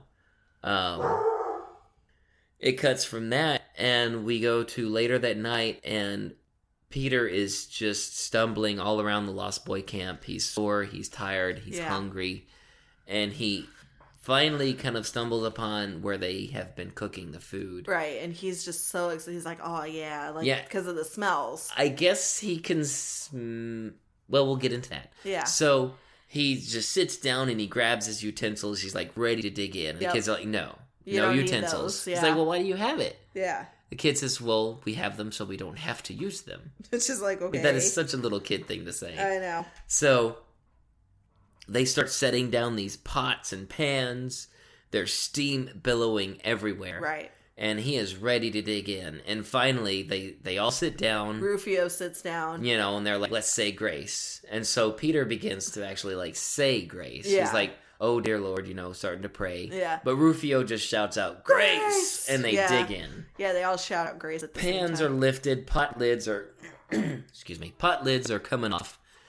And there's nothing in there. The steam clears, Yep. there's nothing in these pots. Yep. But kids are like digging their Re- hands in, reaching in reaching there. in, pulling food, quote unquote, food, Food, out right. and they're pretending like they're eating it and Peter's just looking around and he's like, And Tink is like, "There's come on. nothing here. Gandhi ate better than this." Yeah, and Tink is like, come on, you got to eat up. And he's like, where's the real food? yeah, He's like, what, you know, what's the point of this? And she's explaining, she's like, this used to be one of your favorite games. right, exactly. And so he's like, I want some, you know, some real food. Right. He's like, "I want some steak, burgers, you know, whatever." Yeah. Um, and this is when Rufio sees his open. He Mhm. starts this insult war with yeah. Peter. It's your typical little kid insult war. Just the most nasty, disgusting words you can come up with, I just- like I love- bucket and stuff like that. Yeah, so that's yeah, that's Rufio's type of speak. But I love it because at one point, um, Peter just starts like saying different job titles. Right. He calls him a substitute teacher, a math tutor, um, thinking like that's Near- going to be a an insult. nearsighted gynecologist was my That was favorite. that was my favorite one too. and you know the kids at this point are are like, you know, come on, you know, get him back. yeah. And at one point, Peter ends up, of course, winning. The- right. He finally finds it. He calls Yep. him. It's a long title, but it ends up with ends with a paramecium brain. And then one kid's like, Like, what's what? a paramecium? And he's like, I'll tell you what a paramecium is. That's a paramecium. Yeah. And then this is whenever he talks about how he's got, you know, Peter Pan envy. Yeah. Is what he tells them. Exactly, which he it's clear he does. Like Yeah. he's constantly he probably like goes home and thinks of how he can be better than Peter Pan basically every day. And so at this point, Peter takes one of the spoons and he's he tells uh, Rufio, he's like, "Oh, hey Rufio, why don't you go suck on a dead dog's nose or something Yeah, like that's that?" weird and, and gross, he takes okay. it and he he pretends to like flick it, you know, this spoon. At that point, you see the stuff end up all over Rufio's face. Right. And now Peter can see all the food. And sure enough, there's like food and desserts and stuff everywhere. Hallelujah. You know, so it's like, okay, so now we're getting somewhere. Right. And so you kind of see Rufio, and at first the kids are like, You know, you're, doing it. You're doing it, Peter. Yeah. You're you're doing it. Yeah. And they're, you know, like, Peter, Peter. And then you see Rufio. He's like, Rufio, Rufio. yeah, like nobody's, Nobody's- cheering him anymore. Right, He's and- not their leader now. Exactly. So at that point, you see Rufio, like, walk off and, you know, kind of stand there with those arms all crossed. Right. And now you see Peter, and he's starting to enjoy some of this food. Right. A He's- huge baguette like in front of him. He's like Yeah. grabbing stuff left and right. Yeah, a big turkey like leg. Yes. And you know, he it basically they end up having a food fight. Right. And and they're just tossing food left and right. And Mm-hmm. Rufio sees his open again. Right. He's like, I'm just gonna grab a coconut and I'm gonna throw it at him. Right. And because at this point he's up on the table. Uh, Right. Peter is. Yeah, he climbed. Peter climbed up on the table, and Rufio grabbed this coconut, and he's like, "Hey, Peter, catch this!" And throws it at him. And somebody hands him a sword and he just slices right through it. He had a Jedi moment there. He did. He used the Force. He did. The Force It- was strong with that one. Exactly. And you just see like the coconut like spinning and Yeah. stuff like that. And you can kind of see the kids even more so are now believing They're like, Peter. "Whoa." Yeah. Yeah, So creaky chair. yeah. Sorry. so yeah, um, and the scene kind of fades from there to later on that evening where we see Peter after dinner. Everyone's must Yeah. have cleaned up, so Peter's just kind of walking around late, and he runs into Thud. Yeah, thud butt. Yeah, Thudbutt. Yeah. Poor kid. Um, he runs into Thudbutt, and Thudbutt is talking to him about what his happy thought is, and Peter's like, "I Well- don't remember." Well, real quick before he goes into his happy thought, he goes here. He's like, um, "These belong to Toodles," and he's like, "Wait." He's like, Oh, "You yeah, know-" that's right. He's like, "You know Toodles?" He's like, "Yeah." He's like, "Toodles was a lost boy," Right. and he goes here. He's like, "These are Toodles marbles," and you know, Peter opens it up and he starts to laugh. He's like, "Wow." He's like, "He really did lose his marbles," and Thudbutt's like, "Yeah, he lost them really good." You know, they just kind of start to like laugh. See, one thing I, I kind of, and I don't know that the movie ever answered this. How did they get Toodles down there? Did he follow Peter, or did just it. Toodles like decide? Like, did he follow Peter the same day Peter left Neverland? right, and then just didn't Or did back. he just decide, hey, where did Peter go? And he went to go find Peter. That's just something I always kind of wondered. Yeah, But so he's got Toodles marbles now. yeah, And like you said, he tells Peter that those were Toodles' Happy happy, thoughts. thoughts. And so he asks uh, Thud. He's like, you know, well, what are you? What's your happy thought? Yeah. And he's like, mine is my mother. Which apparently he can remember. I guess these children arrive in Nether- Neverland like in different stages of age. I guess. Or maybe if you arrive as a baby, you still grow up, but you only grow up to a certain point. I don't. Yeah, I don't know. it's just a movie. I gotta know the answer to this. yes, but anywho, But anyway, so, so he you- can remember his mom, and that's his happy thought. that's his is happy his mother. thought. And he he asks uh, Peter, you know, do you remember your mother? And he's like, no, Yeah. you know, I don't remember Yeah, he remembers nothing. He doesn't even Right. remember what his happy thought is. If it was his mother, he doesn't know that either.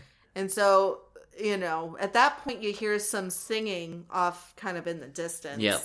And, you know, Peter's like, hey, you know, listen. And so they kind of walk over there. And turns out it's his daughter. And he's, you know, she's singing this song. And at that point, um, you see like all the pirates have kind of gathered around. And Yeah. you see Hook and Jack. And Jack is like, you know, our mom used to sing that song to us. And at this point, Hook is trying to get his attention because he doesn't want him to remember his Yeah. mom and his dad. Yeah, and was it Hook that asked, or was Smee who asked, like, "Hey, tell me more about this game of It was baseball"? Smee. Yeah, Smee, you know, distracted him with, "Hey, you know, let's tell tell me some more about baseball." Okay, that's Yeah. right. Yeah. Um, and so the scene closes out with the little girl singing. She finishes her song out. Um, and then we All the Lost Boys are saying goodnight, and Yep. they're blowing out their their lights. and the stereotypical little kid. One of them spits all over his Yeah. candle. Good night. like, "Good night, Neverland." yeah, figures. I love that. And so we wake to the next morning and um, we hear a ticking clock. Mm-hmm. Um, Captain is asleep, Smee is asleep, and Jack is asleep. They're all in the same Yeah. room. But the captain is woken by this clock ticking and he gets up and you don't see him.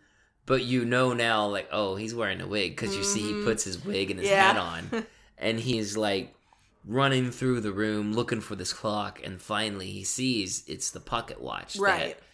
that uh, peter gave jack Yep.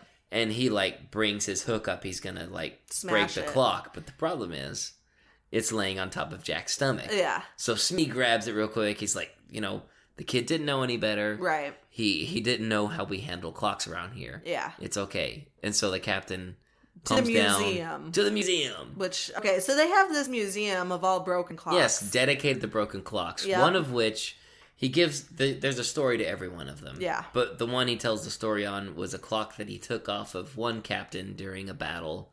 He's like, just after I gutted him, I took his clock and I smashed it, Yep. basically. And so in the middle of this, all of a sudden, he hears a ticking again, Mm-hmm. and he's like, you know, it's it's the clock again. He hates ticking clocks Right. because of the alligator, Yep. the crocodile. Right. And anytime the crocodile was near, it would tick because it had a a clock or a watch or something it had swallowed from somebody or something. Right.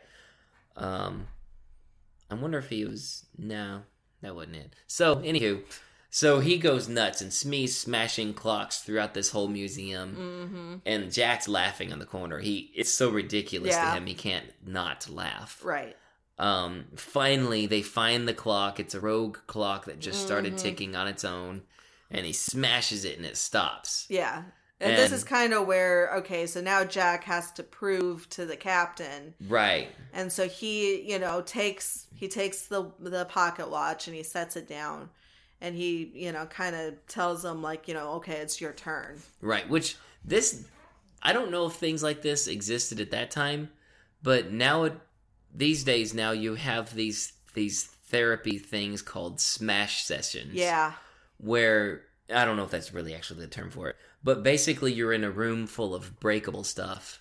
They give you protective gear and a baseball bat, and you just go nuts, just smashing things. And it's supposed to be therapeutic and let you get out like anything you're bottling up and holding in that you may not talk about otherwise or something. Right. So anyway, like this is the very first smash session. So he puts the pocket watch on top of this um, table, gives Jack a hammer, and the very first thing that Jack says before he smashes the watch, which to me would be a, a non-issue, but is like, "This is for never letting me blow bubbles in my chocolate milk."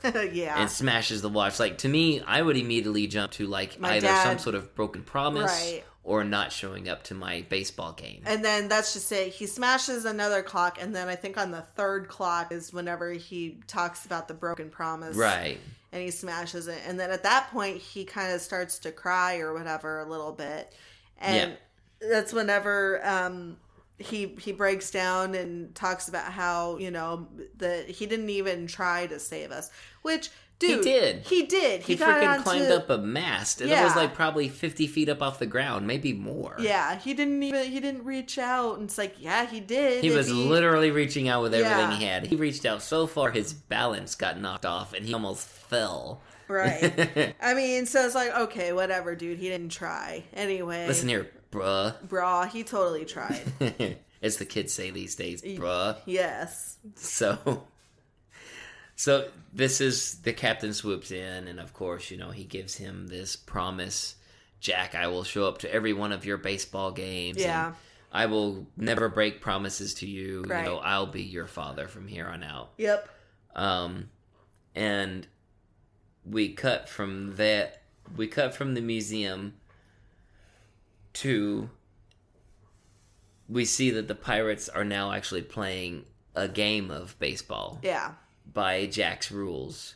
Um, but also in the meantime, Well, I love it though. So yeah, so there's like this big baseball game thing going on, yeah. and at one point, one of the pirates tries to steal a Oh, base. yeah, that's right, And so. Captain Hook shoots him and kills him. It was actually somebody else. Yeah. Somebody on the sideline shot him dead, and Captain Hook's like, "No, no, no, This no." This is based on Jack's rules. Yes, that was bad form, Yeah. guys. Bad form. Yeah. And so they just drag the guy off the field and just continue playing. Right. Oh, also, real quick, just to touch base on. So apparently, he had a prostitute, one of those prostitutes. Yeah, he did. she was changing out his hook for a glove Mm-hmm. attachment, and the look on her face was She's like, mm, uh. very weird. Yeah, it's it like was. I don't want to know what. Right. Yeah, no. So while that's going on, some of the Lost Boys and Peter are dressed up as pirates. Correct. They're going to infiltrate, and it's Peter's mission. He To is the to hook. grab a hook and crow Yep. because it's supposed to be like one of the last tests for him, his last Yeah. lessons. Besides flying, he still Right. hasn't done that yet. Anyway, so um but he he can easily grab this hook. Um but he's watching cuz Jack is up at the plate. And instead of grabbing the hook, he's watching Jack play. Right, because he's finally got an opportunity. Well, he had opportunities, but he's actually Yeah. watching his son play for a change. And so that's just it. So um he's kind of he's trying to cheer for his son without, you know, sounding like himself, but he also hears uh the Yeah. captain as well cheering. right, he's like, yeah, and so anyway, um Smee is actually the one at the plate. right. And so now he's pitching, And, and, so you hear Peter going, "Please, not a curveball. Right. He can't hit a curveball." Yep. And so sure enough, Smee throws the ball. Yep. He ends up knocking it right out of the park. Oh yeah, he connects like nothing else. Yeah. Like like did they give him a magical bat or something? I know, right? Because, like. It's it's crazy. Yeah. So he knocks it out of the park Yep. And Jack runs home, does a home run. I'm Yeah. sorry, we oh we totally missed that, did we? It doesn't matter. It's not an issue. Anyway. So so anyway, Jack does a home run and he circles the bases and you, see s- Peter go, "That's my," and then you hear Captain Hook go, "That's my boy." And he's like, no, he's like, that's my, J-, or you know, my Jack. And then Yeah. that's whenever you hear Peter say, no, that's my Jack. yeah. And then yeah, so you s- at that point, Hook goes down there and he's picking the kid up, and you know they're cheering and stuff. Right, lifting them up on their And shoulders. at this point, Peter just leaves the hook. He doesn't. right, he doesn't grab it. No. He's taken off his disguise again. Yep. because he was disguised, Right. and the kids are like, you know, where are you going? Yeah. But he just keeps walking away. Yep. Um, and Peter just walks away and he just kind of goes off in this secluded area where he's like just desperate now. He trying to learn how to fly. He's like, He I just- gotta fly, and so you like see he's him throwing himself off of rocks and yeah, stuff. exactly. and so you know, I, I mean, he was trying to think happy thoughts and stuff, but Right. yeah, he's jumping off of rocks and falling on his face. Nothing's Yes. working. So yeah, he ends up getting hit in the head with Jack's baseball. Yeah. Um, and you just see him kind of like laugh, and then he kind of you know falls over. Right. And whenever he falls over, he's looking into this river and he can see it- the reflection, but it's of whenever he was, you know, like kid Peter Pan or Right. whatever, or like teenage Peter Pan. Exactly. And so you just see him, and of course, he's kind of freaking out by that, you know, because it's like, what's going on? Right. And then I think at this point is whenever he finds like that like little lair. Yeah, because he like stands up and there's his shadow, mm-hmm. and like he sees a shadow, and a shadow leads him where this little, Right. like you said, the entry to the lair is. Right. And he sees the carving of Peter, Wendy, Michael, Toodles. Toodles, and he pushes the little button. There's And a little button on it. It Mhm. opens, so he enters, and once he enters, it's like this whole place looks like it's been in a fire or something. It, well, it was because yeah, Tinkerbell is also in there, and So- she explains that you know, yeah, after you left, you know, Hook came by and burned it. so like okay, so Tinker Tinkerbell's in there. But she's in a very formal, like Dress. she's like in a, a very nice dress, very formal, very nice looking. I and her think- hair's all done. Well, she says it's his coming home party Yeah, something like, like that. why has nobody else down How long has she been down there? that would have been my question when I see her down there like that. I'm like, why are you dressed like that? And how long have you been down here? know. Just waiting for me to show up. Right. but this is where Peter starts to remember everything. Right. And this is where we get the whole backstory, including he remembers as a baby. And it shows him as a baby and this, you know, um, whatever they're called.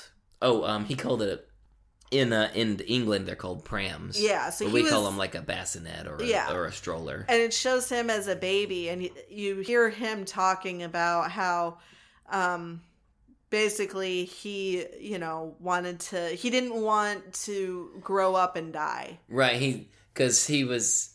Yeah, Which- he was saying as a baby, he's listening to all. You can hear the mother's plans for him as yeah. he grows. All these special schools and colleges and And he says, I ran away because I didn't want to grow up because everybody who grows up eventually dies. Dies. Which Because that's s- like depressing, Yeah, I would never have had that thought as a baby. right? Um, but yeah, Jeez. sure enough, you see the pram actually going, you know, on its own. exactly. And then you see him as a baby, and the pram had tipped over, and he's laying there screaming, and it's raining. And Yeah. he talks about how Tink, he's like, You're the one who saved me and, you know, brought me to Neverland, and you Yep. taught me how to fly and how to do all these things.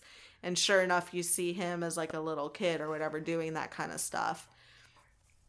And um, it got to the point where he talks about Wendy. Right. It turns out like the first time he ever met Wendy, he actually returned back to Earth Right. to go find his old family, but it turns out they had already moved on. Yeah, they had had another baby. Well, I mean, to him, it looked like they moved Yeah. on. They really, I'm sure, never really moved on, but they had another baby. they had another baby, and he's you know floating outside, and uh, the window was closed. yeah, So he would only visit windows that were open, exactly. and that was how he met Wendy. yep. And you get a brief cameo from uh, Gwyneth Paltrow, who Yep. plays younger Wendy. And so it's the whole scene of, you know, well, why are you crying? And the whole, you know, oh, you know, I can't find my shadow or Yeah. whatever.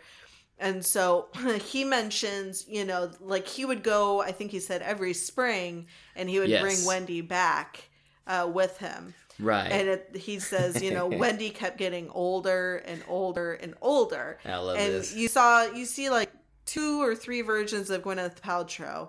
And I love the last version. Last so you version. only see his. You never see Peter Pan. You only see Wendy Yeah. and the hand of Peter Pan Right. touching her shoulder. yeah, kind of like, hey, let's go. Yeah. Anyway, so I love the last part though It's because the best. Yeah. So, you know, he you see his hand and stuff like that, kind of like, "Hey, let's go." and she's like, Peter, I can't. And you see his hands like fly back, like, Like, ah! she's like, you know, I can't. Gross. She's like, you know, I'm, a, I, you know, don't know, I can't fly. Right, I've forgotten how to fly. I'm too old for She's this. like, you know, I have kids, you know, my kids have kids, you know, I'm a grandmother. yes, And she mentions she's like, you know, that's my 13 year old granddaughter Moira in the in the bed over there. right, And he tells her he's like, I'm gonna give her a kiss. right, And she's like, no, you know, you can't do that. You know, I don't, basically, I don't want to have to explain why we can't, you know, why you can't stay. And he's got like the thimble, but he says, Yes. you know, no, he's like, a real kiss. He says, no, I'm going to give her a real kiss. And so, sure enough, he leans over and gives her a real kiss. which that is like I'd much Creepy. rather, I'd much rather you give her the thimble, to be honest. right because okay, so let's say her granddaughter woke up in the middle of this. Ah! Like you could only imagine like the freak out that would probably happen. Like, Well, yeah. who the bleep are you, and what what are you doing? Exactly. I deeply apologize about our dogs. yep. They get like this after we haven't paid attention to them.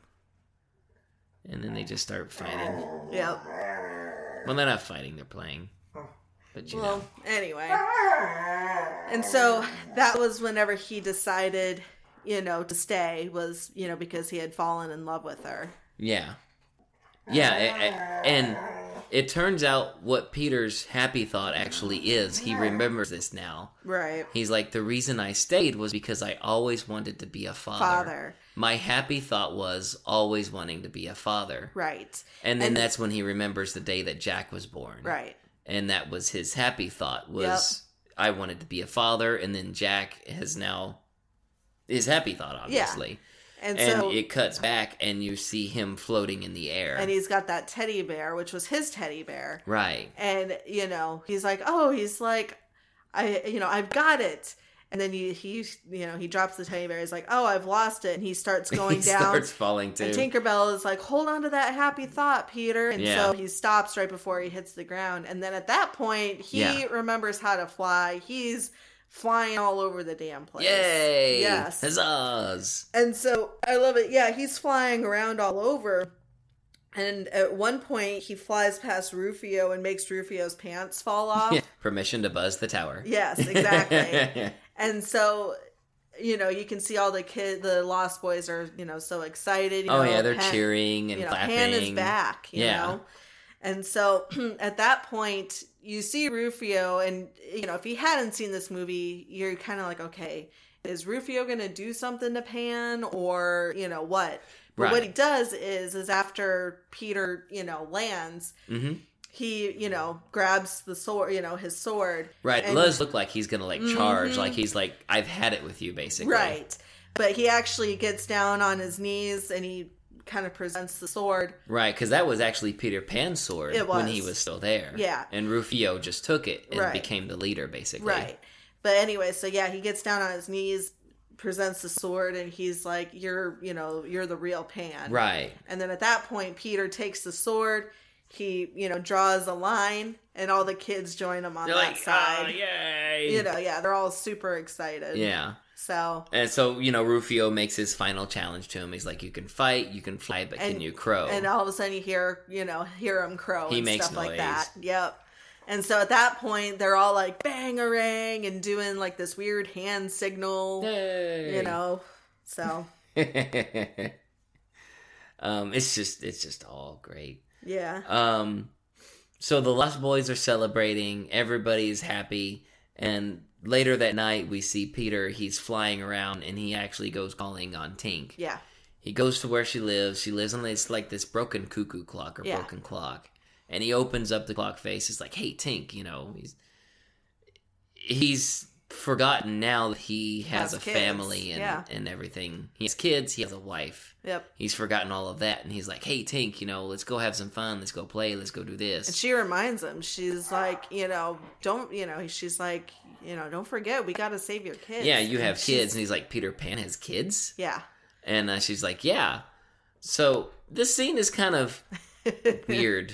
I don't understand really what this had to do I don't know. with the movie, other than I guess maybe. Tink wanted some Peter Pan D. Oh, she We'll just we'll break it down that way. She wanted the- his D. I- she was coming on to him. I'm not gonna lie. Oh, for, So like she she exploded her clock and she turned into like a full size woman. right, And she's like, "Oh, I can't believe it finally happened. Like I've always wished for this for all my life." And right. she's like, "I want to give you a kiss." And he's like, "A kiss?" And he's like, "She's like, no, a real kiss." So she Right. kisses him on the lips.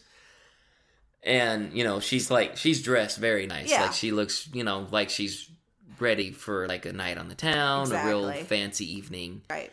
And but She- she kisses him, and he remembers. Oh, He's like because she tells him, "I love you." right, That's right. and, And then he almost says something. He's like, "No, I love Moira, yep, and I have my kids. I need to save my kids." yep, He remembers exactly. because apparently the thing with Neverland, so You forget, you forget everything Which is- about your past life on Earth. which is why with Jack, and we'll see this here soon, why he does not remember that that's his, even his dad. Exactly. But Exactly. Yeah. It, it apparently can happen fast and yeah, hard. I guess. I don't know. Yeah. So Tink is she's left blue. She I'm leaving that alone. I didn't mean it that way. you walked into that. I did walk into that one. hmm um oh my. It's a weird scene. It is. It- Peter Pan leaves Tink. you know. Yep. It's it's all business now. yep.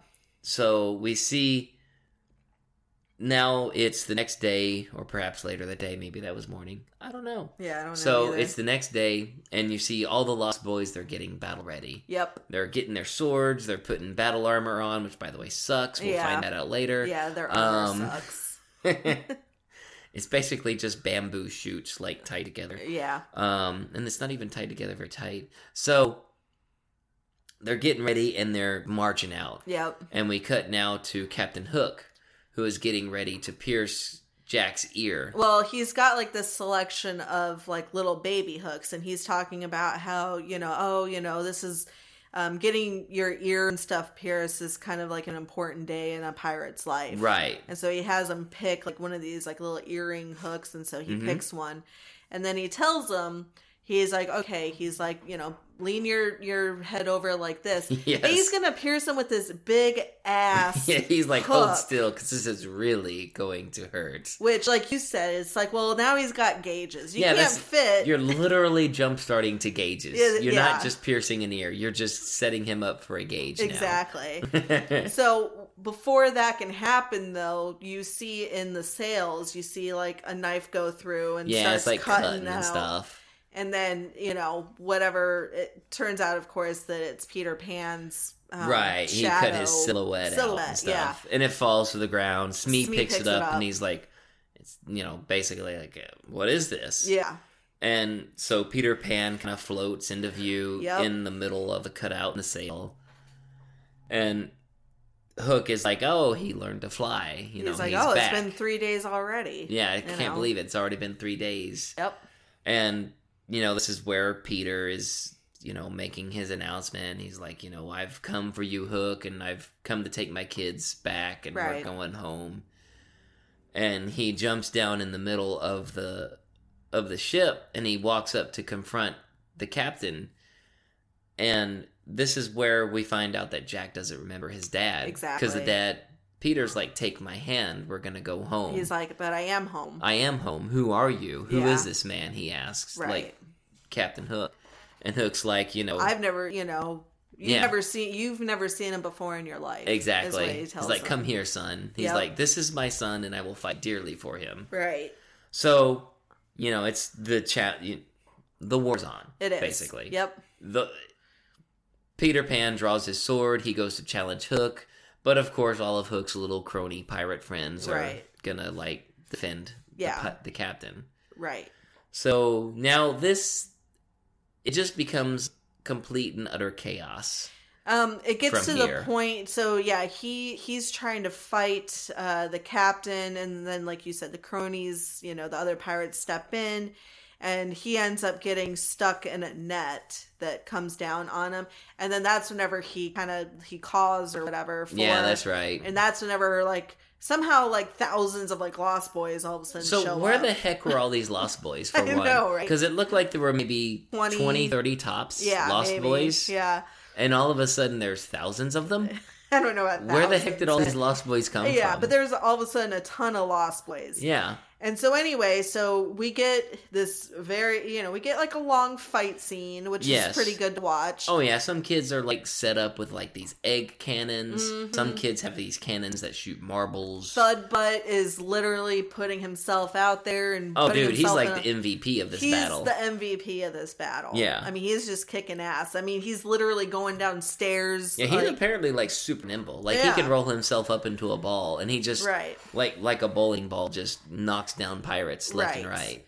So all this fighting is going on, and now we might as well get to Rufio. Right. So Rufio Yeah. jumps in and he immediately challenges Hook. Captain Hook. Yep. Hook switches swords from his typical um uh, saber or whatever type sword what that they're is. He's to kind of like a a thinner like a fencing uh, style sword only Mm-hmm. Right. it doesn't have the ball tip on it you Right. know so peter pan sees this and he's like no he's mine Right. but in the middle of that as he's about to just take the battle away from rufio because it's like no dude don't, you don't want that yeah. peter pan's daughter is screaming for help because now pirates starting to invade the area where she's in which, Which- by the way there's a lot of kids in there Yeah. Who the I hell thought- are these kids? so I guess the pirates go around kidnapping children or something. I don't know, but I don't know. yeah. So he ends up flying off, like you said, to save the daughter. Right, leaving Rufio, and Rufio's like, "All right, well." Yeah. He just decides he's going to continue with the fight with Captain Hook, Yep. which he does. Um, long story short, Rufio gets overconfident, gets cocky, and at one point he traps Captain Hook's hook on the ground with his sword, and he goes, "Looky, looky, I got hooky." Yep. But he left himself open because Captain Hook's other hand had his sword in his hand, Yeah. and he jabs Rufio in the chest. Because the armor is- is shit. Yeah, bamboo, who'd have thunk it? Yeah. So, So you just of see. course, you know, this takes the wind out of everybody's sails. Well- Peter Pan sees what happens. Yeah, because he had dropped the daughter off on the deck with her brother. exactly. And so you see, you know, he screams, you know, no. And so he, you know, stops by and, you know, he's got Rufio. And Rufio is like, you know what, I, you know, I always wanted. He's like, I always wanted a dad like you. And then at that point, Jack is starting to more realize. Which is like, okay, Like- so I blame Jack. I blame Jack for. Uh, I blame Jack for Rufio's death. yes.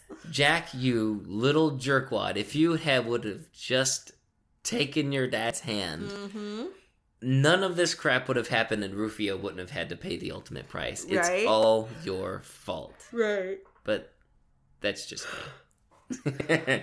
So, of course, now Rufio's dead. So, Yes. of course, now it's really on. exactly. Peter's pissed. Right. He goes, he's like, you know, you've killed Rufio, you kidnapped my kids. I like how You he know. said Rufio first before you kidnapped my kids. Yeah. Well, I mean, Rufio had become a son to him when his son decided he had disowned his father. Oh, So That's true. So, anyways, so now it's obviously on, and at this point, Peter tells everybody, all the lost boys, Right. like he's mine. Right. You know, And leave so, him alone. Yep. But what Jack does, what he should have done before, but I guess, you know, the whole Neverland spell, he forgot, blah, blah, blah. Right. He just tells his dad, look, no, let's just go. Um, so Peter Pan decides, hey, he's like, yes, it's, you know, the kids are right. It's not worth it. Mm-hmm. We're going to leave. So they start walking off, but Hook just issues his challenge slash threat. He's like, if you walk away, Yep. I'm still gonna be here. And no matter where you are, no matter where you go, you'll always be looking over my shoulder, your Over shoulder, Your shoulder, yeah. because I could just show up whenever and I'll just do this again. So then Peter Pan decides, all right, fine, let's end this. yep. So this is when we get into a big battle between just Peter Pan and Hook. Yeah. They're parrying, they're thrusting, they're jabbing, Mm-hmm. um, they're just fighting all over the place. At one point, Hook gets the upper hand, and he's like holding Peter down, sharpening his hook, getting ready to strike him, and Yeah. telling him, you know, you're just a sad man who, you know, doesn't amount to anything, blah, blah, blah. I think he said something like, you know, basically you care more about um, business than you do, you know, family. Right. And uh, this is when he gets, you know, the strength he needs to fight again from his Right. Lost Boys and his children and Tinkerbell, who are like, we believe in you. You're Yeah, Peter Pan. You're Peter Pan, and yeah, And so he like explodes and pushes Hook away. So I guess I could go to the play by play, but I'll just go back to. we'll just skip right to the end. yeah, So they trap. They actually corral Captain Hook in the courtyard where the crocodile is Right. because they use the clocks. yep, So now they're fighting, and at one point, Peter finally gets Hook on the ground mm-hmm. after he's de-wigged him. Yes. so we see that he's bald, yeah, and he's like, "You've got me, Peter. Just go ahead and finish it. Strike true, basically." and then this is whenever the son tells him, he's like, "Dad," he's like, "Let's go home." yeah, let's go home. He's just a sad man. The daughter's like, "Yes, he's just a man without a mommy. Right. Let's go." And Captain Hook sees like, hey, you know, I could actually live through Mhm. this. So he's like, yes, you know, what would the world be without Captain James Hook? Right. So Peter Pan tells him, just get in your boat, sail away, and don't ever come back. Yeah. He gets up, Peter Pan walks away with his children, but Captain Hook decides he's going to give it one last go and Mhm. charges after him with his hook. Yep. Peter is able to counter and smashes the hook inside the crocodile's belly, which apparently wakes it up from this yeah. sleep or Whatever something. the hell. Yeah. The Some crocodile, stuff. yeah, it wakes up, spits the clock out, and Captain Hook is on the ground, like frozen, basically. Yeah. And the crocodile falls over with his mouth open, Open. and eats Captain Hook. Yeah. Well, and the kids even like, you know, they even like like look inside the mouth and they're like, he's gone. Yeah, which You he was. Like he, the mouth never moved; it Yeah. just fell on top of him. Yeah. But then he's just gone Yep. all of a sudden. Right. And they're celebrating. They're hmm finally rid of Captain Hook. No more pirates. No more problems for Right. them. Um, but in the middle of the celebration, Peter realizes again. He remembers, oh yes, I've got kids. Yeah. I have responsibilities. Yeah. So he separates himself from the Lost Boys and goes back with his children. And everybody is sad now because obviously Peter's going to leave them again Right. for good. But he he has to figure out okay, who do I make in charge because Exactly. Rufio's dead. And this is whenever he gives Thudbutt, you know, the, Yeah. the sword. And I love how long it takes him to choose, hmm which I guess he already knew he was going to give it to, but he just like he walked up and down the line of kids like three or four times, and each one's hopes just like you could see it on their face. They're like excited, and they went, "Oh, Unlike me, I'd be like, I'm fine with not. yeah." I would kind of slowly start to fade in the background. Yeah, like, it's like I'm good if I'm not in charge. I'm fine. Yeah, exactly. Nothing to see here, folks. Do not give me any extra responsibilities. Not needed, So not wanted at all. and so that's just it. So he ends up giving it to Thudbutt. Correct. And uh basically tells them, "Hey, look, you know, even though I'll be gone, I'll always remember you," which is a lie because he forgot them once before. Right. Because once you're away from Neverland, you, You begin forget. to forget Neverland. That's true. It is true. but he tells them this and he flies off and tells them you know always believe or something like that as he's flying off into the sky Well, and he has Tink sprinkle some dust on the kids. And Oh. he tells them, you know, to think happy thoughts. right yeah he tells And them you know take the kids The daughter and I'll be right is like, behind you know, oh, you know, mommy, and that's whenever Jack is like, my dad, Peter Pan. which is their happy thoughts Yeah. yeah, Um, and so yeah they fly off and They actually go ahead of Peter. yeah peter's like you know i'll be right behind you Mm-hmm. because i think that may have actually happened before he issued the I think sword so. Yeah. but it, it doesn't matter So the Um, kids, the kids end up, you know, showing up, and you see Moira's sitting in the chair in the kids' room, yeah and you see the doors open, and um, you see like leaves and stuff kind of blow in on. it. yeah the kids fly in and Ugh, i'm sorry I'll have to edit that. I will. Yeah, the kids fly in and they land in their beds, and the they mom. cover up. Yeah, they cover up so they can't see. Mm-hmm. Mom wakes up and she sees the window open. And the leave, you know, that's on her. yeah, she goes to shut it, and in walks Wendy, her Yeah. grandma, and she goes to comfort her granddaughter. And Mhm. her granddaughter's like, you know, I keep thinking I'm just gonna wake up and it'll all be just a bad dream. The kids will be in their beds again. And this is when the kids just pop up out of bed, like- like, you know, mom, you know, yeah, we're back. mommy. Yeah. And so they rush over and she like falls to the ground and you know Which, by the way, okay, so your elderly grandmother didn't even like collapse. She's using Yeah. a cane for Pete's sake. I know, right? I don't know. Yeah. I'm such a jerk though when it comes to movies and stuff. But um I can only imagine. As a parent, it would probably if Yeah. something like that happened, you'd probably be pretty beside yourself. Right. And so but I like making fun of movies. Yeah. so So, obviously she's, you know, happy that her kids are back. Exactly. And so we find Peter, but Peter is actually he's on the ground outside of the, the Correct. house. He didn't fly into the room. No. He he flew down on the ground. hmm But like he was asleep, I Yeah. guess, because he woke up to clinking bottles. And we see Smee. yes, But- he is a street sweeper. He's a street sweeper, and we never find out that character's name, but it's literally Smee. Yeah, it's Bob Hoskins. It's yeah, it's they don't even try to disguise him. Right. Like they did a better job with Glenn Close Yeah, than they they did. did. with Bob Hoskins. yeah. And so yeah, he's just, you know, cleaning up the trash. Yep. And then at that point, it's like he realizes where he is and he see Nana and her doghouse. Yes. And he runs over and he's like, Nana. And he like runs. that poor dog. Man. I know, that dog dog's is- like ah. Yeah, what the hell? Get out of here, man! It's my house. yeah. And so you just kind of see him and you you can hear the phone still going off even though it's buried. Right. And so That's he crazy. actually he actually unburies the phone like a dog and he picks it up and he's like, "Oh, he's like, "Hi, Brad." He's like, "Have you been on the phone this entire time?" Yeah. You know, and he Yeah. So he hangs up. He climbs the drain pipe all the way up to the balcony, yep. and he looks in through the balcony window, and he can see through the curtains everybody laughing, happy. They're having fun. Yep. He's rapping on the window. You Mhm. know, tapping on there. He's like, you know, let me in, basically.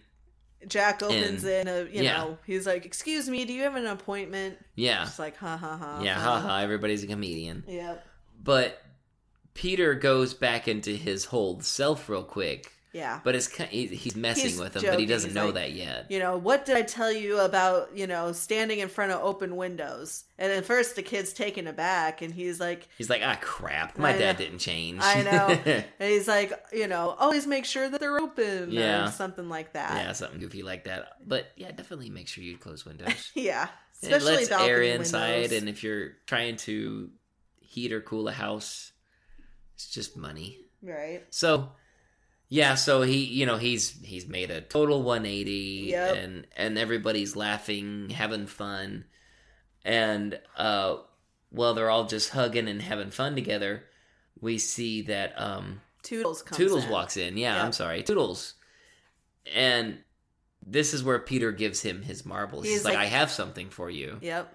And he gives him the little bag of marbles. Yep. And Toodles opens it and looks in it and he's like, My marbles Yeah. you know he's all excited and and and just ecstatic that he's got his marbles Yeah. back again and um this is where the phone rings again and it's brad Mm-hmm. and peter's response to the phone is like hey brad have you ever wondered what the feeling of uh, flying feels like and he's like feel this and he throws it out the window Yeah. and Moira's like, you know, what's gotten into you? And he's like, you know, I've, you know, changed basically. Right.